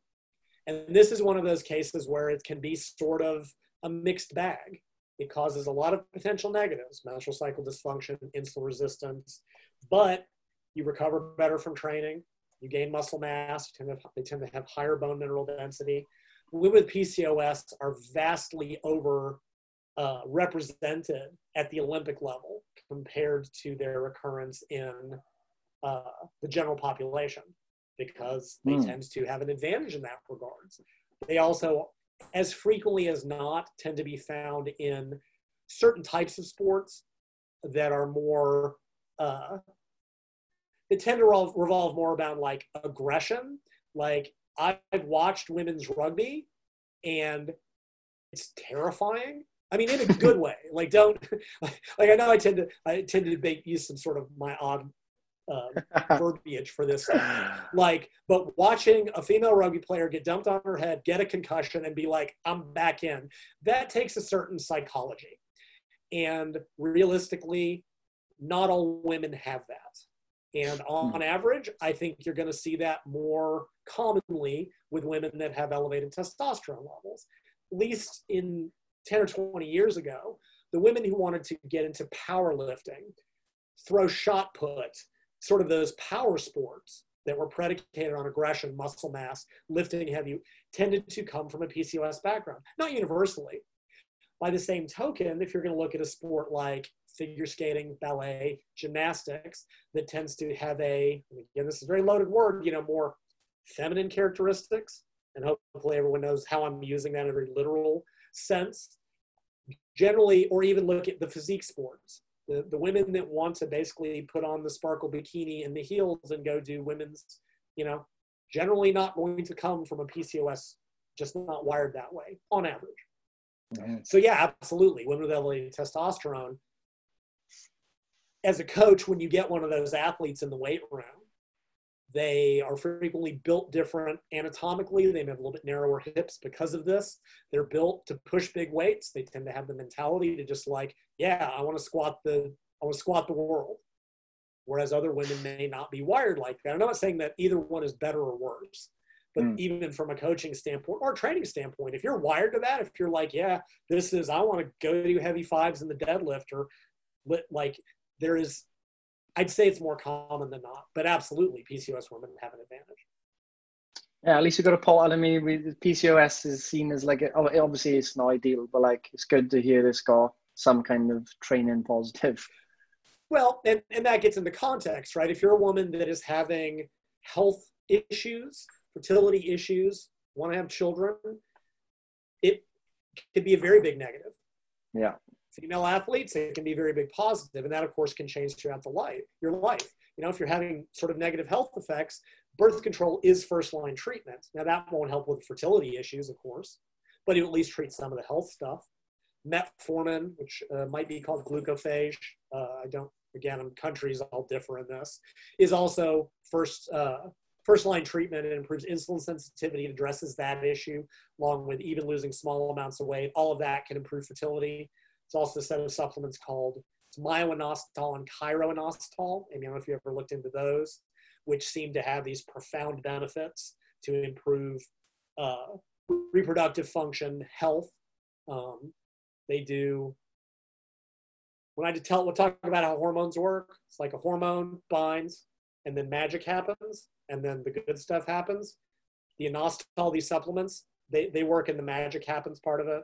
I don't know what's, I kind of don't care, it doesn't matter, but they're improving something. Um, so yeah, if you're a female athlete and want, you may not want to treat the PCOS because your testosterone is helping. And if you're a woman who's suffering health effects or wants children, it may very well be getting worth getting treated for. So it just depends. Yeah, yeah, 100%. No, that's good. Um, Clear that okay, up. I think. So, what are we at? Uh, so Kim asks, because a couple of them I see the questions, but it looks like oh, Amy did it. I take tryptophan for my sleep. 1010 would recommend. Yeah. Yeah. It was seriously, it was one batch out of Japan in like 1977, and they decided it was dangerous for the next four decades. Um, so, Kim, uh, does Kim want to come on video or I can just address the question? Oh, Kim, Kim, Kim was the one who just, I think Kim was the one who just asked that, wasn't it, Kim? Yeah, I just, oh, yeah, I oh, just oh, PCOS. Yes, yeah. that's right. Yeah, no, you, um, men- yeah. you did mention something about cancer with the HRT. I'm nowhere near HRT age yet, but um, I had vulva cancer, so I just wondered if that okay. would have an effect in the future. It really is is something I'd look into anyway, but I just yeah, it's, throw the question it, that, it's it's really breast cancer. So back in the day, they did this big study where they took postmenopausal women. It's like the Women's Health Initiative, I want to say. And like six months in, they were like, "We got to stop the study. People are dying and they're getting breast cancer, and like they, they and that sort of caused hormone replacement to kind of go out of favor, and then they reanalyzed the data. And what they did is they took women between 50 and like 80, and then they just took them all and put them in a group. When they went back and divided it up, it was like, okay, if you go on hormone replacement in the first five or 10 years after menopause, there's no increased health risk. But beyond a certain age, it becomes a problem. All right, okay. The issue being, well, no, sorry, this is just a long way of getting to your question. The hmm. issue was breast cancer. And breast cancer is a lot of things going on, but one of the causes or one of the risk factors is lifetime exposure to estrogen. And the issue was that, okay, let's say you hit, start menstruating at 14, and I know it's even younger now frequently. You're exposed to estrogen throughout your entire reproductive life till 50, right? So there's 36 years. You then go on estrogen replacement, there's another potentially five or 10 years. And if you are prone to breast cancer, meaning that you could have a family history, you could have that BRCA mutation if you've been tested for that. The risk of maintaining estrogen levels is there. That will potentially increase the risk of breast cancer. Now, if women don't go on hormone replacement, their risk of heart disease, heart attacks, diabetes goes up. And I mean this very genuinely that A, I'm glad as a man, it's not an easy, like, it's not an easy choice for women because there are benefits and there are negatives. I'm of the general opinion that the benefits outweigh the negatives outside of the one breast cancer thing. But honestly, I'm glad I don't have to make the choice because it's not a trivial one for the woman's second half of her lifespan. But I don't, to my knowledge, it's purely breast cancer. That's very much an estrogen driven issue. Okay, brilliant. Um, so, yes. Uh, yeah. Thank you. Absolutely. Um, someone, pre- oh, Christine. Go ahead. Christine, yeah, Christine's gone. She's in and out. So when, when she's in again, I'll, yeah. I'll bring your question up. Um, Prima, next one. I don't know what Climbs is. So Prima, don't be, please don't ever, don't be embarrassed. I know, well, this stuff is not talked about. As I was writing this book, even after I wrote the book, women were like, women were like, I've never, I don't know this. I wasn't taught this. There's a huge negative stigma that still surrounds all of this for any number of reasons. And actually, just as a general comment, I read this really interesting paper. PMS symptoms, there is a relationship between the environment you grew up in, in terms of how much negative, how many negative things, whatever the, the, the greater the negative attitudes towards PMS and menstruation that you grew up in, the more likely you're, the worse your PMS symptoms are likely to be. Because as much as there is a biology to this, all pain, they call it the psychosocial model of pain, right? Pain is only, it is all perceived in the brain, right? Some people have a high pain tolerance. This kind of goes to the cramping thing. Eh, a little bit of pain. And others, depending on their background and who they are, can experience pain at a much greater level. And in terms of PMS and the symptoms women experience, the more negativity they were fed when they were younger, the more likely they are to have severe PMS symptoms because psychologically they've been told any number of, I mean, y'all know the horrible stuff way better than I do from go back in the day, women are unclean and this and that and the other. And I mean, this is long held for, you know. Anyway, my point of this being that there is still a stigma around it and there shouldn't be. So please don't be embarrassed. I'll stop talking. Yes. well, Prima, do you want to do you want to come on? okay. Um, yeah, yeah, um, that's actually really, it, it is actually quite interesting that you said that, love, because um, so I'm from a uh, South Asian background and actually growing up, the narrative is, is like if you are, you know, if it is that time of the month, you're not supposed to do like religious activities yep. and you're not supposed to like, you've got all these like superstitions attached to it. Oh, yes. Um, I know, I mean, I've, I've, still, I've still got friends who also from South Asian background, they, they don't even go in the kitchen and they don't do like certain work you know work sure. that is like related to their religious duties and stuff that they they they do on a daily basis so um yeah that narrative is still oh, yes. it's still quite common um i've i've i've actually found it quite hard to break away from that sure. um just even like say for example we're, we're not okay this is a bit morbid but we're not even supposed to attend funerals if you're on your period i miss my granddad's granddad's funeral because I was on my period. Like it's it's just wow. insane. So um, it's actually very interesting that you have said that.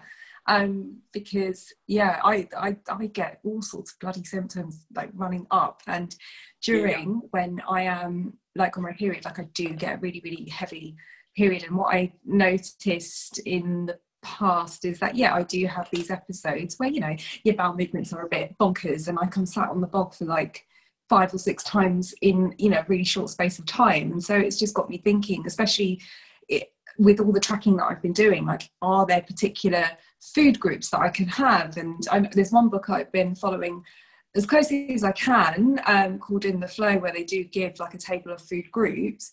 Um, okay.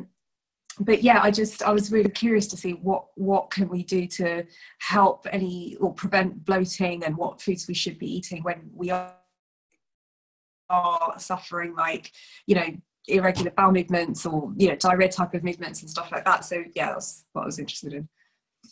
Uh okay yes. Um hang on i was the, the constipation one i had to just do a quick search. I was listening yep yep um right right yep okay uh yeah because a lot a lot of the stuff on this does come from menopausal data but to a first approximation that fourth week of the cycle, that PMS week, when estrogen is dropping, they're similar enough. Some women actually will experience what amount of hot flashes during week four, which is because estrogen is dropping from a, a medium level to essentially back to zero before it starts back up again. So pretty much this is all, all always related. So you actually, let me address your first question because that's the easier, easier one. It was what you, you typed. Why is it women get bloating? So women's water weight can vary enormously throughout the monthly cycle. And it different women are different. Some women get big changes and other women not so much. And it has to do with the changing hormones. And in the fourth week of the cycle, what it is, estrogen and progesterone falling cause the body to hold more sodium, more salt. That's the short version of it for a bunch of boring reasons. And if you're on either have a high sodium intake or a low potassium intake or both, tends to cause water retention. So that's really where the bloating is coming from, uh, by and large. Unless you're talking about, are you talking about stomach bloating, like food, gastric, more so than water? Oh, I, I wouldn't even know the difference, actually. Well, I, mean, I know I look pregnant every time I get bloated. Okay, well, that's yeah, we that's you get the food belly. Um, so there is there is one thing, and I'm not. I think this is when it happens women's cervix actually, cervix actually tips. Women also have to experience low back pain in the fourth week of the cycle, and it's because actually stuff is rotating. I don't know exactly why. I'm sure it's all related to getting ready to expel the endometrium and start menstruation and makes it easier. But all of that changes. And so this pay the um, so this is a paper, just a review paper uh, with the exciting title, Do Fluctuations in Ovarian Hormones Affect Gastrointestinal Symptoms in Women? Oh, this is IBS, but same thing. Falling estrogen seems to increase gastrointestinal symptoms. Like uh, this does seem to be a thing. Um, here's the better one. Um, Yeah, it. I mean, yes. The answer. I think the short version of this is that it's absolutely related to falling hormones. I couldn't tell you exactly why, mm-hmm. other than clearly. I mean, your experience and everything. Genuinely, if it's going to go south, there's increased migraine risk. There's all kinds of issues. There's even some interesting stuff that, like, the best time if you're going to try to quit smoking or drinking or do drugs, it's that's the worst week to do anything sort of yeah. like we talked about. Dopamine levels are down, serotonin levels are down. You're going to start a new diet or exercise program. Right after menstruation is the best time. Those first two weeks when estrogen is kind of helping with things is generally the best best part of the month. So yeah, it is. So what can be done about it? Um, you could consider, you know, eating like lower fiber foods. I mean, digest a little bit more easily. Won't keep you full. I think honestly, in this case, probably the, the best thing I can suggest is that when estrogen, if, it, if it's falling estrogen that's causing this, and it generally is, or gen, sorry, generally is, this is a place where replacing some of the estrogen signaling that's being lost is probably worth helping, uh, worth considering. Now, mm-hmm. not something you can, I mean, you're not going to put in a week's worth of estrogen as a hormone. An option here and a friend of mine who suffers from really severe PMS, I had her doing this to good effect, and it does seem to help. Is so soy protein uh, contains something called phytoestrogens, and these are naturally occurring compounds that mimic estrogen in a woman's body. Um, I'm sure y'all remember this was probably you know, at least 10 years ago. There's this big thing that they noticed that, ah, women in Asian cultures don't seem to have some of the same health risks, and it was tied to their soy food intake. And then the Western world went nuts, and everybody started eating way too many phytoestrogens, way too much soy protein, and that caused its own set of problems. Because what they didn't realize is that in Asian cultures, the daily intake of soy foods is actually not very large. It's like 10 to 15 grams a day on average. It's not like they're eating soy, you know, like it's going out of style. And it turns out with these phytoestrogens, that a fairly moderate dose increases estrogen signaling just enough. And for soy protein, I would recommend one serving of 25 to 30 grams per day is plenty. Like that's you probably one scoop of soy protein powder, maybe one big serving of soy foods like tofu or whatever the other soy soybean. I give you any raw soybeans. If you want to go the supplement route, you can get isolated phytoestrogens and the dose is 100 milligrams, 50 100 milligrams per day. I will misspell these, and the two phytoestrogens are, I think that's right, and I think that's the other one. I might be missing an I in there. Um, doing that during that week to maintain a little bit of estrogen signaling um, is worth trying um, because this this certainly does seem to be uh, hormonally driven. Um, and it is does seem to really be due to uh, falling estrogen. So I think that would at least be worth trying. Maybe you know a little bit low fiber. Well, it's weird. Like fiber does tend to push stuff through the gut, but it also produces more poo. So I could see it going both ways in this regards. Um, where high fiber foods might move things along better, but it might make it worse because you've got more residue that isn't moving through as well. So I could see either one possibly working. That's interesting. Yes, really, that is really, really helpful because. Okay. Yeah, I can just do a bit of planning. But can I just, whilst I've got your attention, if I can just get another another question in. Yeah, in terms of like PMS symptoms, is brain fog a thing? Like, is a brain oh, fog oh, yeah. related to? Because I oh, feel oh, God, like yes. so much of it. Like last week, I felt so insanely focused, and I was getting through my work week. And I yeah. don't know if I've just gone through ovulation, but I've just gone through a complete drop. And I know what I need to get on with, and I'm just not doing it.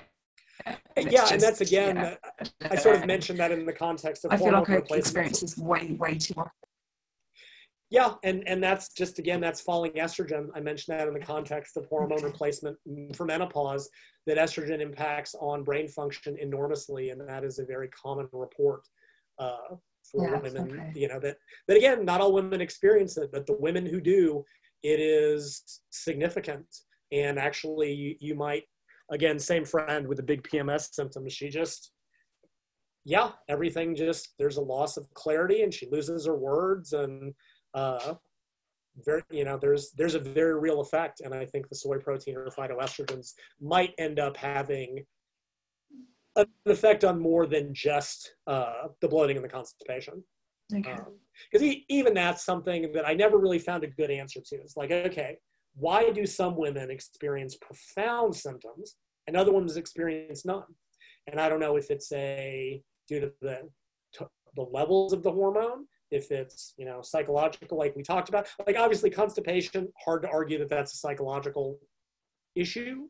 Although I'm sure there's some Freudians who would probably do so. Um, but is it receptor is it the way just her body's receptor numbers? I, I, don't really know other than if it affects you it affects you which is really kind of more important than the mechanism. But certainly that falling estrogen seems to be really at the center of almost all of it. So finding a way even a little bit more estrogen signaling i think will go a long way.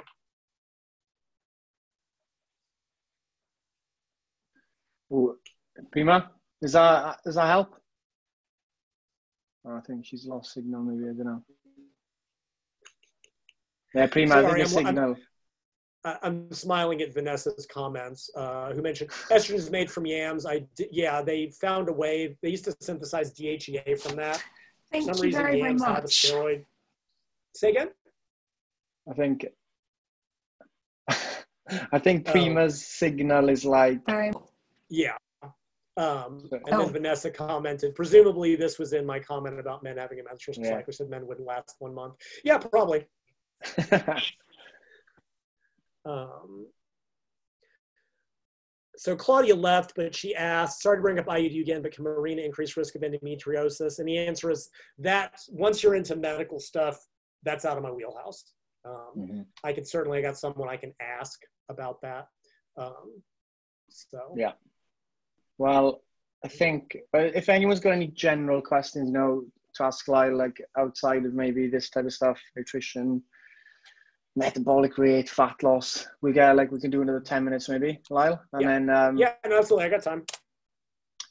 Um, who do I know here that's got? Jess, I know you got some questions. um, oh, actually, that's a really good. How do you diagnose the root cause of a weight loss stall? Is there a decision tree? Yes. Jax, where are you, Jack? Yes. You gonna come on on the on the audio? Where is she? There she is. Ah, oh, she won't come on. I know it. Well, she she's basically gone through it, a huge transformation. Lost you know sixty six pounds. Um, wow, that's in terms of in terms of background and. Uh, yeah, I'd imagine it's probably coming from that. Maybe you know, losing so much weight. Like, where would you, for for context, Lyle? So you know, so you lost a lot of weight. Okay. Oh, obviously, yeah. So, uh, where to start on this one? So, weight loss stalls can obviously happen for a number of reasons, right? Now, one, as we lose weight and body fat, the body starts to adapt. Um, one of the big reasons is you're simply smaller, smaller body, burns less calories at rest, burns less calorie during activity. Um, you're eating less, which has a very small effect on energy, something called the thermic effect of food. Uh, frequently, as we lose weight because of hormonal reasons, frequently our need goes down. We move around less. Not universally, but it may take more of a conscious effort. But there's another factor. Metabolic rate, energy expenditure is adapting, and this is for hormonal reasons. and it's they call it it's the adaptive component of metabolic rate. So like let's say that if you lost a certain amount of weight, and we would predict that your energy expenditure would go down by 100 calories a day, and then we measure it, it's 150. That 50 calories is the adaptive component. So basically, that causes that any at, at any given body weight. Well, let me back, let me rephrase that. So let's say you have someone who's naturally at 160 pounds, and then someone who diets to 160 pounds person who dieted down will have a slightly lower energy expenditure than the person who was normally there because of these hormonal adaptations. Actually, something funny. Sorry, I'm huh? I'm looking. I'm just watching. Sorry, I can't help but watching the videos. And I'm like, I got food in my teeth or something? anyway, um, so that that's certainly part of one right? This is also part of why whenever we do weight loss math, the predicted weight loss and the real world weight loss are never the same, right? Unless you do the math, you're like, okay, I'm going to burn 500 calories extra and I should lose a pound a week. And what happens, uh, you know, you should do that. And what happens is this. As you get smaller, burn less calories, as your metabolism adapts, that can be part of it. Um, another part of it stalls are just normal.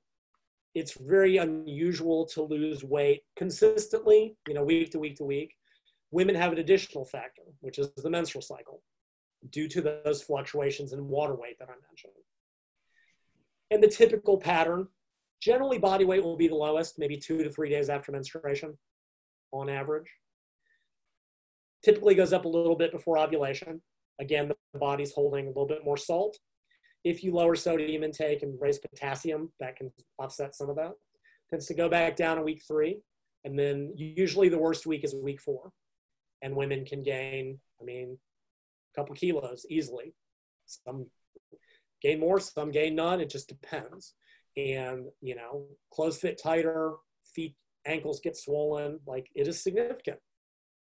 So one thing women have to be aware of if they have a sort of a standard menstrual cycle is trying to compare your body weight week to week to week to week is a non-starter because let's say you're losing a pound a week and so week one your weight's down a pound and in week two you're holding three pounds of water weight well it'll look like you gained two pounds and you'll go screw this scott doesn't know what he's talking about i'm doing everything right my body weight's up two pounds i'm done then week three, it'll go back down. And then in week four, it might. So it can look like your diet's not working over that month if you're cycling. And what I recommend women do is you have to compare the same week to the same week. Week one to week one, week two to week two, week three to week three. Week four, just stay off scale. Really nothing good can come of it, generally. Um, and what you should, and you should see the trend week to week, right? So let's say you're whatever, 160 pounds week one, 163 week two, 162 week three, and then forget week four. If you lose a pound, I would expect week one to go to 159, week two to go to 162 from 163, week three to go from 162 to 161. Like I would expect that one pound to sort of propagate across the month on average. So that's one issue is measuring too quickly. There's another one, one of the big ones, and this is just a reality, is mistracking food. We're all bad at it. We all underestimate our true food intake. You're not measuring really meticulously, it's very easy to make mistakes in food intake. Or we have days where we overeat for whatever reason. And I'm not saying, don't mishear me. I'm not saying, ah, you're cheating on your diet, you're breaking your diet. Like it's just this is part of norm. The that to me is always the first the first place to check. So, well, a let's define a stall. What defines a weight loss stall? For women, in general, I would say if you've gone more than three weeks with no real change, that's probably indicative that, that you've stalled, right? Frequently, people will just stall for three weeks and then they'll see a big drop. It's very normal. I'm sure you've all experienced it. Week three, you're just like, screw this. I'm doing everything right. Get my money back from Scott because forget that guy. And then you wake up one morning and you've dropped like, you know, two kilos overnight it's just weird and it happens water retention women have more issues so yeah if you've gone three maybe even four weeks no change i would say yes you have hit a true stall or a plateau now we need to find out what it is first step do a spot check on your food intake because that's probably one of the most common issues Uh, it only needs to be two or three days. I don't know how much Scott has y'all, you know, keeping a food record and a food diary at some point in the process. It mm-hmm. is a the biggest pain in the pain in the rear end you will ever go through. It is just the, the worst task you can ever do. And it is the single most educational one you will ever do. Yeah. In the modern era, nobody has any idea what proper food portions are. Come to America, you'll be blown away. Our food portions are phenomenal. I went to the UK a bunch of years ago, went to a restaurant, ordered, and they brought me this plate, and I just looked at it and was like, so where's the rest of it? Because I'm used to being served triple that at any typical American restaurant. Nobody yeah. is good at this. So the first thing would be spot check your food intake. Because little especially as you're getting towards the end and the body is fighting back harder. Small, small mistakes can add up, right? And it's typically like, ah, nibble here, nibble there. Peanut butter is for some reason a big, big problem for a lot of people. And, you know, start to overpack that tablespoon, that spoon a little bit, start to lick the back, and it can't be that many calories. And you add it up and you're like, wow, I'm 400 calories over my target goal. So assuming you've experienced a true plateau, that would really be the first one. Um, if that's fine and your activity also is, you know, where it need, where, where it has been, because people tend to overestimate calorie expenditure, though I suspect that within the context of what Scott is doing, that's usually people that aren't, that don't have someone kind of leading the process. There's a great study. that people do like 30 minutes of activity. They burn like 200 calories. They asked them how much they thought they burned. They were like 900, and they ate more because of it. Because people yeah. have been told, "Oh, walk for 30 minutes," and you'll. It's like, yeah, I wish it burns like 150 calories. So that's really the first place because I'd say that's where the most common mistake is. If your food intake is in place, water retention is really the next big one. But some of that is just a, a time thing. Like I said, it's un, it's atypical for people to retain water for very extended periods, but for women, you've got the menstrual cycle issue. One thing I bet a lot of folks, uh, y'all listening, have have had experienced this, whether with Scott or just in general, right? You're dieting, doing everything right, calories are low, you're doing your activity, you're stuck, and you finally go, you know what? Forget this. You have a day and you skip your exercise, maybe eat a little bit more, and you wake up and you've lost two kilos there's something that can happen when we get a little bit, shall we say, too intense about the process. Dieting is stressful. Sticking to this is all stressful, and we are in a much more stressful world than we have been. The world is stressful to begin with, and now with what's going on globally, it's adding to that. That can cause hormonal changes that can cause water retention. And frequently, just having like that relaxing day where you don't train raise calories a little bit and just kind of chill, often that can cause the water to drop. Yeah. So water retention be the next one. Now, you can try to manipulate this, and this is something to consider. Um, back in the day, some athletes still do this, but bodybuilders, they thought they were holding water, they would do what's called a water flush. And basically, what you do is you raise your water intake, like triple it for two or three days. And this causes some of the hormones involved in water retention to go down. Then when you cut your water, you frequently see this big flushing of water that you may have been holding.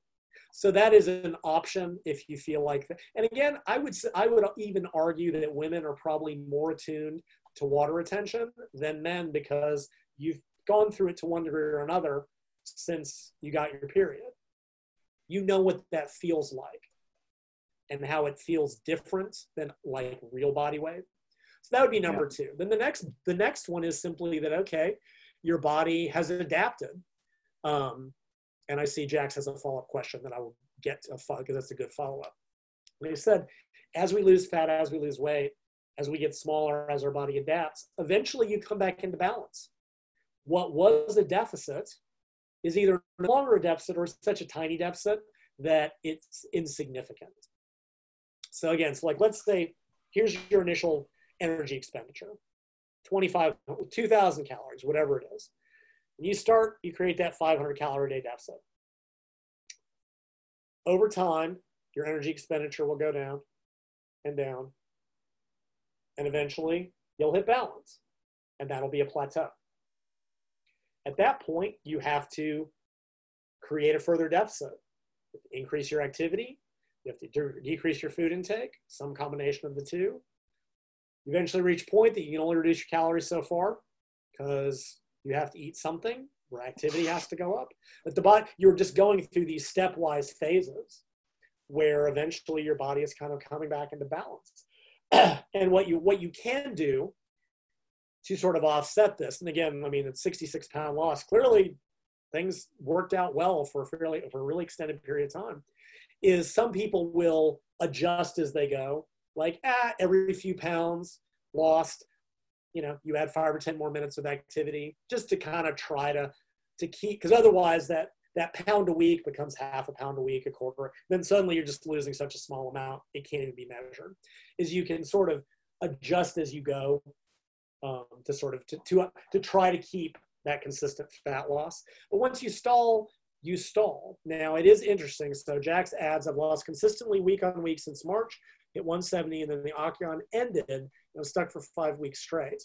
And I don't think those are coincidental in the sense that many people, and I'm one of them, and most of us are, and when we have a very specific goal or very structured program, we tend to be more, I'll say disciplined for lack of a better word. We're, we're just more focused on it because we're like, okay, especially if it's relatively short term. I've got eight weeks or 12 weeks that I want to hit this goal and I'm on this specific program. I've got accountability, I've got support, all that's part of sort of doing this as a group. And then when that is over, frequently there is less focus, there is less intensity because that is lost. And that's not necessarily a good or a bad thing, it simply is. Uh, I was talking to someone a couple days ago, very much like that. She's having trouble, and she, when she was doing one of those Peloton bike programs, and they do like a Peloton boot camp, she's like, Yeah, the eight weeks she was on, boom, her weight dropped and dropped and dropped. But as soon as it ended and she didn't have that very that structure, she basically plateaued and actually regained a little bit. I'm not saying that's exactly the case, but you're in a situation where you went from having this very specific targeted goal to not. And mm-hmm. even to small degrees, you maybe your exercise may have decreased. I'm not saying it did. The intensity may not be there. Diet may not be as locked down because that, that structure is not there. Now, what I would add is this is not necessarily a bad thing. One of the things I've been talking about a lot in podcasts that I think we've failed on as a, in the fitness industry. To a degree, weight loss is easy. Everybody can lose weight. Every study they've ever done. Maintenance is hard. Keeping it off is where we're failing because over the next two or three years, everybody gains it back. Weight loss is, like I said, easy in the sense that everyone can do it. Some of them, there's a number of reasons for this, and this could be another another topic for another day because I could talk about this forever. But stabilizing at a current new body weight for some period of time, not a bad thing for a number of reasons. One is that maintenance takes practice. And if you consider that most people regain weight over time, in a very real way, maintaining is still staying ahead of the game because you've been changing exercise habits, eating habits. Maintenance for a lot of people also, like when you're on a goal, right? When you're dieting, weight loss is a goal. Your goal is to gain weight for athletics or for muscle gain. Weight gain is a goal. Maintenance this weird, gray, nebulous area because you're not really, it's almost, you're trying to avoid something. You're not trying to get to a goal, you're trying to avoid a negative. The psychology is different. And it takes practice to learn how to maintain for you, how to maintain enough activity. And activity tends to be much more important for maintenance than anything else. Maintaining a fairly high amount of activity, and I think 150 minutes a week is the current minimum, um, allows you to eat more. Because again, you're smaller. You don't get to eat as much food. Your body has adapted. The reality is that you are going to have to restrict your intake to one degree or another, unfortunately, forever. Now, forever is too hard to think about. let's think about it just till it becomes habitual because forever is way too long away. So honestly, Jax, and I realize this may not, you know, yes, I get it. You feel like you're not moving forwards. I understand that, but maintaining till the next octagon or whatever comes up, or even maintaining to learn what set of behavioral strategies allow you to maintain that, it's not a bad thing in the big picture. No. There's also the uh, issue that once you, when you maintain, so I talked about how the body adapts, and metabolic rate adapts, and energy expenditure adapts. All those adaptations are worse when you're actively dieting. And many of them reverse when you start, when you maintain for several weeks. Hormones improve, thyroid hormones come back up, metabolic rate comes up. By maintaining, not only are there behavioral benefits, but when you go back to active fat loss, will actually happen more effectively.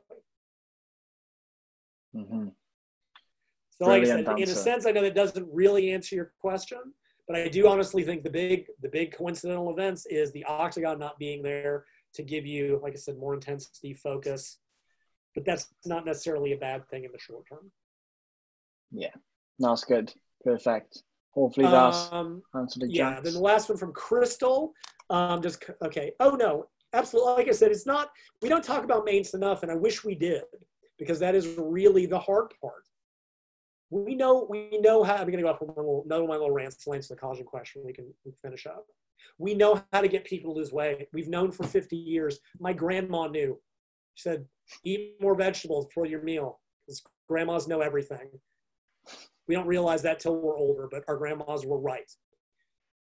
I don't need another study on why fiber is good for weight loss. I don't. We get it. well, truly, we get it. We know at this point they tested every diet that has ever been tested. Once you get a deficit enough protein, the rest of it is negotiable. They all work about the same. Depends on context. How much are you training? What do you like to eat? Bunch of different stuff. We get it. We know how to get weight off people. How do we maintain in the long term? That's a whole separate topic. But it needs to be talked about more because that's really the bigger issue to me. Mm-hmm. I know whatever Scott has y'all doing, clearly it's working. Combining intense weight training, cardio, dietary modification, yeah, there you go. We, we know that. You can optimize it. There's a lot of bad information. However, we know how to do that, making yeah. sure it can be maintained. And I know he does this. I know he's not giving you activity levels that you couldn't sustain to some degree. Because I can do it. I can make you exercise four hours a day, six days a week. And that's great in the short term. But long term, probably not going to work very well. So sustainable strategies in terms of training and diet, key thing. Um, yeah. And like I said, learning to learning to maintain it, and it takes practice. You will make mistakes. You will start to regain frequently. Another sub issue. If you see yourself backsliding, A, you're human, don't worry about it. B, remind yourself, humans do this all the time. I lost 20 pounds, but I regained two. I failed. No, you lost 18, right? A, you have to get past the idea that maintenance is staying at the exact same number for the rest of your life. It doesn't work that way. There's always fluctuations. What you need to do is set an upper limit above which you won't go, say 1%, 1.5% of your current body weight. So for Jax at 170, if your body weight goes up for real two point two pounds, your tendency will be, oh my God, I failed, I'm regaining. I, or you can go, okay, I know what to do. And you know what to do because you've done it, right? You've lost 66 pounds. You've proven that you know what to do. If you go up a couple pounds, life gets in the way. You know exactly what to do to lose those two or three pounds again. And the sooner you get it, the better, right? Let's say you diet six months and then you sort of put on what I call the fat blinders. Suddenly you gain 15 or 20 pounds back. Like, oh God, I lost three months of progress. I it's going to take me four months to get forget it. I'm just done. Whereas if you catch it at a couple pounds, two weeks, lock it down for two more weeks, boom, you're right back to where you started. The key is to catch it early. Yeah. Um, but that takes learning and practice. And that's, we'll do that. We can talk about that. No, that's a whole separate thing. Okay, does collagen play a role in women's overall health, menstrual cycle, fitness journey? To my knowledge, it doesn't impact menstrual cycle at all. Collagen is just, you know, as I like to call it, just hooves, hooves and horns. Um, well, actually, the way I like to put it, you know, for years when we are like Jello totally makes your nails and hair and skin better? Well, your grandma was right. It absolutely does. Because again, as I like to put it, helps helps us with hooves and horns. Um, collagen protein contains the building blocks of connective tissue, of nails, of hair, even of joints. And for joint health, it can be very valuable. There's been lots of studies on this for people that may be suffering from some type of osteoarthritis. I train a female power lifter and she goes heavy and she's 43, so, you know, not as robust um, as she might. So she takes collagen daily just to make sure that she doesn't get injured. Um, I don't, you know, so overall health, like I said, it will definitely improve that aspect of it. Beyond that, it's just a protein. And it's actually not, it shouldn't be counted with your other protein. It's not really a great protein for anything else, for supporting muscle growth, for general health, or any of that stuff. But it's great for joint health and it's great for skin, hair, and nails. And daily dosing is like 10 to 20 grams per day. Uh, thereabouts. It usually mixes pretty well. There's all kinds of different kinds. Um, my lifter gets hers from a company called Bulk Bulk Powders or Bulk Protein or something. Yeah. Um, unfortunately, their new formulation uh, smells like feet. Doesn't taste like feet, but it, it smells like feet. Um, but yeah, that is something, especially you know, if you've got any sort of uh, joint issues. I did a a consult, female Olympic lifter who's got some joint issues. It's a lot of heavy pounding. I suggested that to her as well. Um, it just gives your body the building blocks to rebuild those tissues in a way that other proteins don't. Yeah, that's good. And Lyle, I want to finish off with um, there's like so what I've noticed in the last maybe year or so. It's great that you know everybody realizes calorie deficit's what you need to lose fat, right? But now there's people saying if you're in a calorie deficit, then you have to lose weight. And like people are now getting frustrated when they start, uh, say, a new plan within a deficit, they're actually not seeing their weight come down because they're stressed or water retention's going up and masking right. the fat loss. So, like, I'm, I'm not sure, like, is there a way to explain that very simply for these people so they're not getting stressed out at the start of the journey where they're like, I'm in, I'm hitting my macros, I'm in a deficit, but my weight's not coming down? yeah, it, it is really common. And like, again, women have the, they've got the first issue of the menstrual cycle, and we put this on top of it, which is dieting is a stress, both physically and, and mentally, right? Exercise is a stress, physically, can be mentally. Some people are just carry more stress than others. Um, there's something in, in eating behavior called uh, rigid eaters.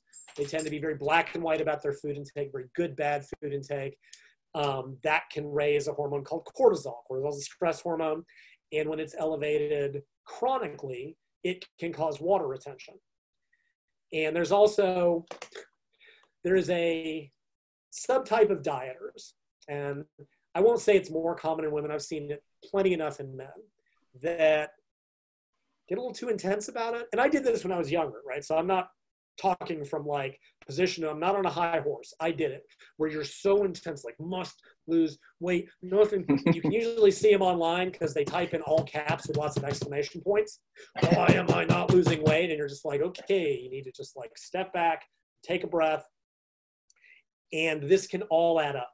And there's even one search group that refers to dieting as a psychogenic stress. They've seen in some women they can mentally stress themselves into losing their menstrual cycle. That's mad. Because your the, the your body can't separate. All stress is the same physiologically to your body, whether it's exercise stress, diet stress, psychological stress. Humans are the only animal that can mental ourselves into health problems by worrying about taxes, money, relationships, our inevitable mortality, like other animals don't think this way. And all of this can add up to this chronic stress profile that can cause water retention. And then what happens? Okay, I'm dieting, training, totally locked in, not losing weight. I'm going to train harder and diet harder. And it becomes this very feed forward cycle.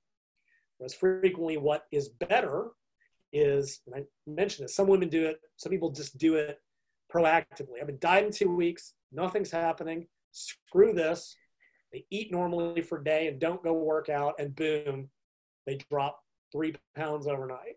And in my experience, they then go back to dieting and training like maniacs.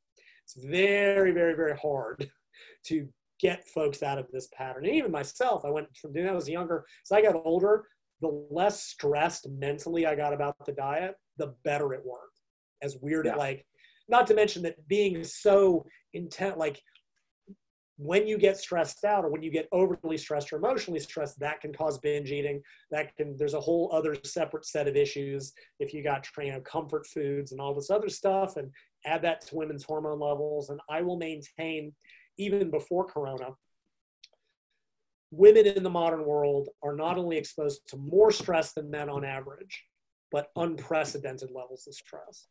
Because we've gotten to the point, right? The, the world has changed so much that not only are the normal stresses, right? You've got family stress, you have relationship stress. You, if you have children, you not only have to take care of the child, but you got to take care of the big child. Um, I'm sure you all know what I'm referring to. When women are dieting, if you don't have a supportive partner and you have children or if you have a family, many women end up cooking three different meals. It's very atypical. Most the modern just finances have to have two jobs or have to have a dual income family just to afford to live these days. So women are frequently who are dieting and trying to go through this process are in a situation where I mean I've known some they're like I get up at 4 a.m. because it's the only time I can do my cardio, or 5 a.m. Then get, kids ready for school, go work all day, figure try to factor in my meals, go home, might have to you know realistically, most of the household duties are still kind of pinned on women for right or for wrong. Well, for wrong, do that, make dinner, get in my weight workout, and then try to get a decent night's sleep, and nobody's getting enough sleep. And it makes the whole process harder because that can all add up to these stalls, to this water retention. And it's not universal. And it's very easy to say, try not to be so stressed. And that's really useless advice in 2020 just go just don't be stressed. Like yeah that's great. We are currently watching the world go down in flames. Um, i've got a friend you know 12 year old daughter school at home. So that's a whole luckily she works at home people with three kids. How do you deal with three kids going to school virtually in the modern it's just it's a nightmare. And it's that much worse. It can make it that much harder. So like if you can find stuff and i know this is trite and silly, but it's true. Like just an outlet where you can have 30 minutes of time to yourself to whatever relaxation activities. The obnoxious way I used to put this was when I ran into those really overly tense dieters was like, look, you don't need to diet harder. You need to whatever, get drunk, get high, get laid, whatever is going to cause you to relax regardless, and like I said, this that's just me being obnoxious because I that's who you know. But whatever it is, that relaxation activity alone, and you'll wake up and you'll have dropped the water. If you need to take a day off, if you I don't know how Scott does things like you know bringing calories up to maintenance. Frequently, that does it. Just bringing calories to the day's maintenance, increasing can decrease cortisol levels, can cause water to drop, and like I said, women have far more issues with all of this because of how their bodies respond. But anything you can do to facilitate that. Yeah. Um, one of the coaches I know, he works with more physique competitors, you know, extreme levels of leanness. But as he started using more frequent maintenance days, even one a week, two a week, where they diet for four or five days, and he said that's basically eliminated the water retention issue um, for most of his competitors because he said women's bodies fight back harder add all those other factors diet stress exercise stress life stress environment stress and this adds up to a very sort of bad situation. Um, so finding any sort of stress release outlet. Um, yeah. me i like a bath candles and enya. That's how i like to spend time. Sorry. Dido might be a better example. That's my silly you know a little a little me time. Um, so so yes but it is it's a very real thing. Again not everybody experiences it but if you do your experience is your experience and yeah. learning about re- being aware of it realizing that okay maybe if i just take a day and maybe skip my training, just give my body a little bit of a break. It can go a really long way. Because when women yeah. get it locked into that forward cycle of I got to train and diet even harder, that can cause a lot of problems down the road. They eventually lose their menstrual cycle. That can cause some really long term issues. Again, these are things men do not experience. So when you see men going like, "Yeah, I just go on an extreme diet for a week," they can pull that off in a way that many women often can't. Yeah, no, hundred percent. I think you've covered the last question, but Claudia can add in an extra exercise cause a weight loss stall. Well, it can cause yeah. increased water water retention, which yeah could cause. There's something else loss. I would mention. This is something I observed very early on when I was training people in my 20s, and I tended to work with um, women in their 30s and 40s, just as a just that was generally my population. And for reasons I am still totally unclear on, they would start training at a very you know basic level, hopefully changing their diet when they weren't doing it to very extreme levels. And over the first three to four weeks, literally nothing would happen. And I don't know why to this day. But then by week eight, when we would remeasure, there would always be, you know, they would be up two, three, four pounds of muscle, down three, four pounds of body fat. But there was this weird delay in women's bodies. And I don't know, maybe it was menstrual cycle dynamics that I was just measuring at the wrong times. Maybe it's because the changes were too small to show up on the cat. I don't know why, but it is something to be aware of. There's yeah. also the issue that in terms of body weight, frequently, if you're starting with resistance training, you may be losing fat and gaining a little bit of muscle at the same time. And that will offset the weight loss. Um, there's actually, there's a, a study that years ago that gets cited a lot going, oh, women don't lose weight, but men do. And they took men and women and they trained them for a half marathon over six months. So just a ton of running. At the end of the study, the men had lost two pounds. Hooray. The women had lost one pound. But the way statistics work, they were like, the women didn't lose any weight. I'm like, neither of them lost any weight. Two pounds over six months is an irrelevancy. However, when they looked at body composition, muscle gain and fat loss, it was basically the same. The women gained four or five pounds of muscle and lost six pounds of fat, so it was only a one pound weight loss. And the men were, so the women lost the same amount of fat, they gained the same amount of muscle, but by looking only at body weight, they sort of missed the big picture. But old research, they didn't know nothing about nothing. Um, or the people reading this don't know what they're like, oh, they only lost a pound. Who cares? Um, pound over six months, you need to get a new coach. Uh, but anyway, so that is the other thing to realize is the early stages of training. There's often a redistribution, and you will see differences in clothes fitting, inches, I guess centimeters, whatever those are, um, you know, etc. But what does invariably happen, women aren't going to gain a ton of muscle. Most uh, three to four pounds over the first three or four months which is enough to have in a visual. So what, but what may happen, so that you may, let's say you lose four pounds of fat, gain three, four pounds of muscle. Body weight's the same. You're not going to gain a ton more muscle, which means your body fat and weight will start dropping. But there is often this weird delay built in on top of everything else going on. Yeah, well, we can get into the next episode of this, Lyle. Yeah. I think uh, I think we've covered a lot tonight. I think uh, we got Q and A's every day, basically running like a training one. So uh, people okay, are taking awesome. in a lot of information. So yeah, um, thanks everyone for showing up. And yeah, I'm thank sure, you um, listening to me babble. No, like you've been awesome again. So insightful. I think if anyone's got follow-on questions, and obviously like get them ready, and then we just go into them next time. Um, so yeah, thanks everyone. Time to go to bed in the UK. Lyle, I'll, we'll touch yeah, base on the rugby one next week now. Very good. All right, y'all. Have a great night. You're in good hands. Scott. Scott's a good man. I, I take back about half of what I said about him. Thanks, Lyle. All right. Cheers, guys. Good night, y'all. Ta-da.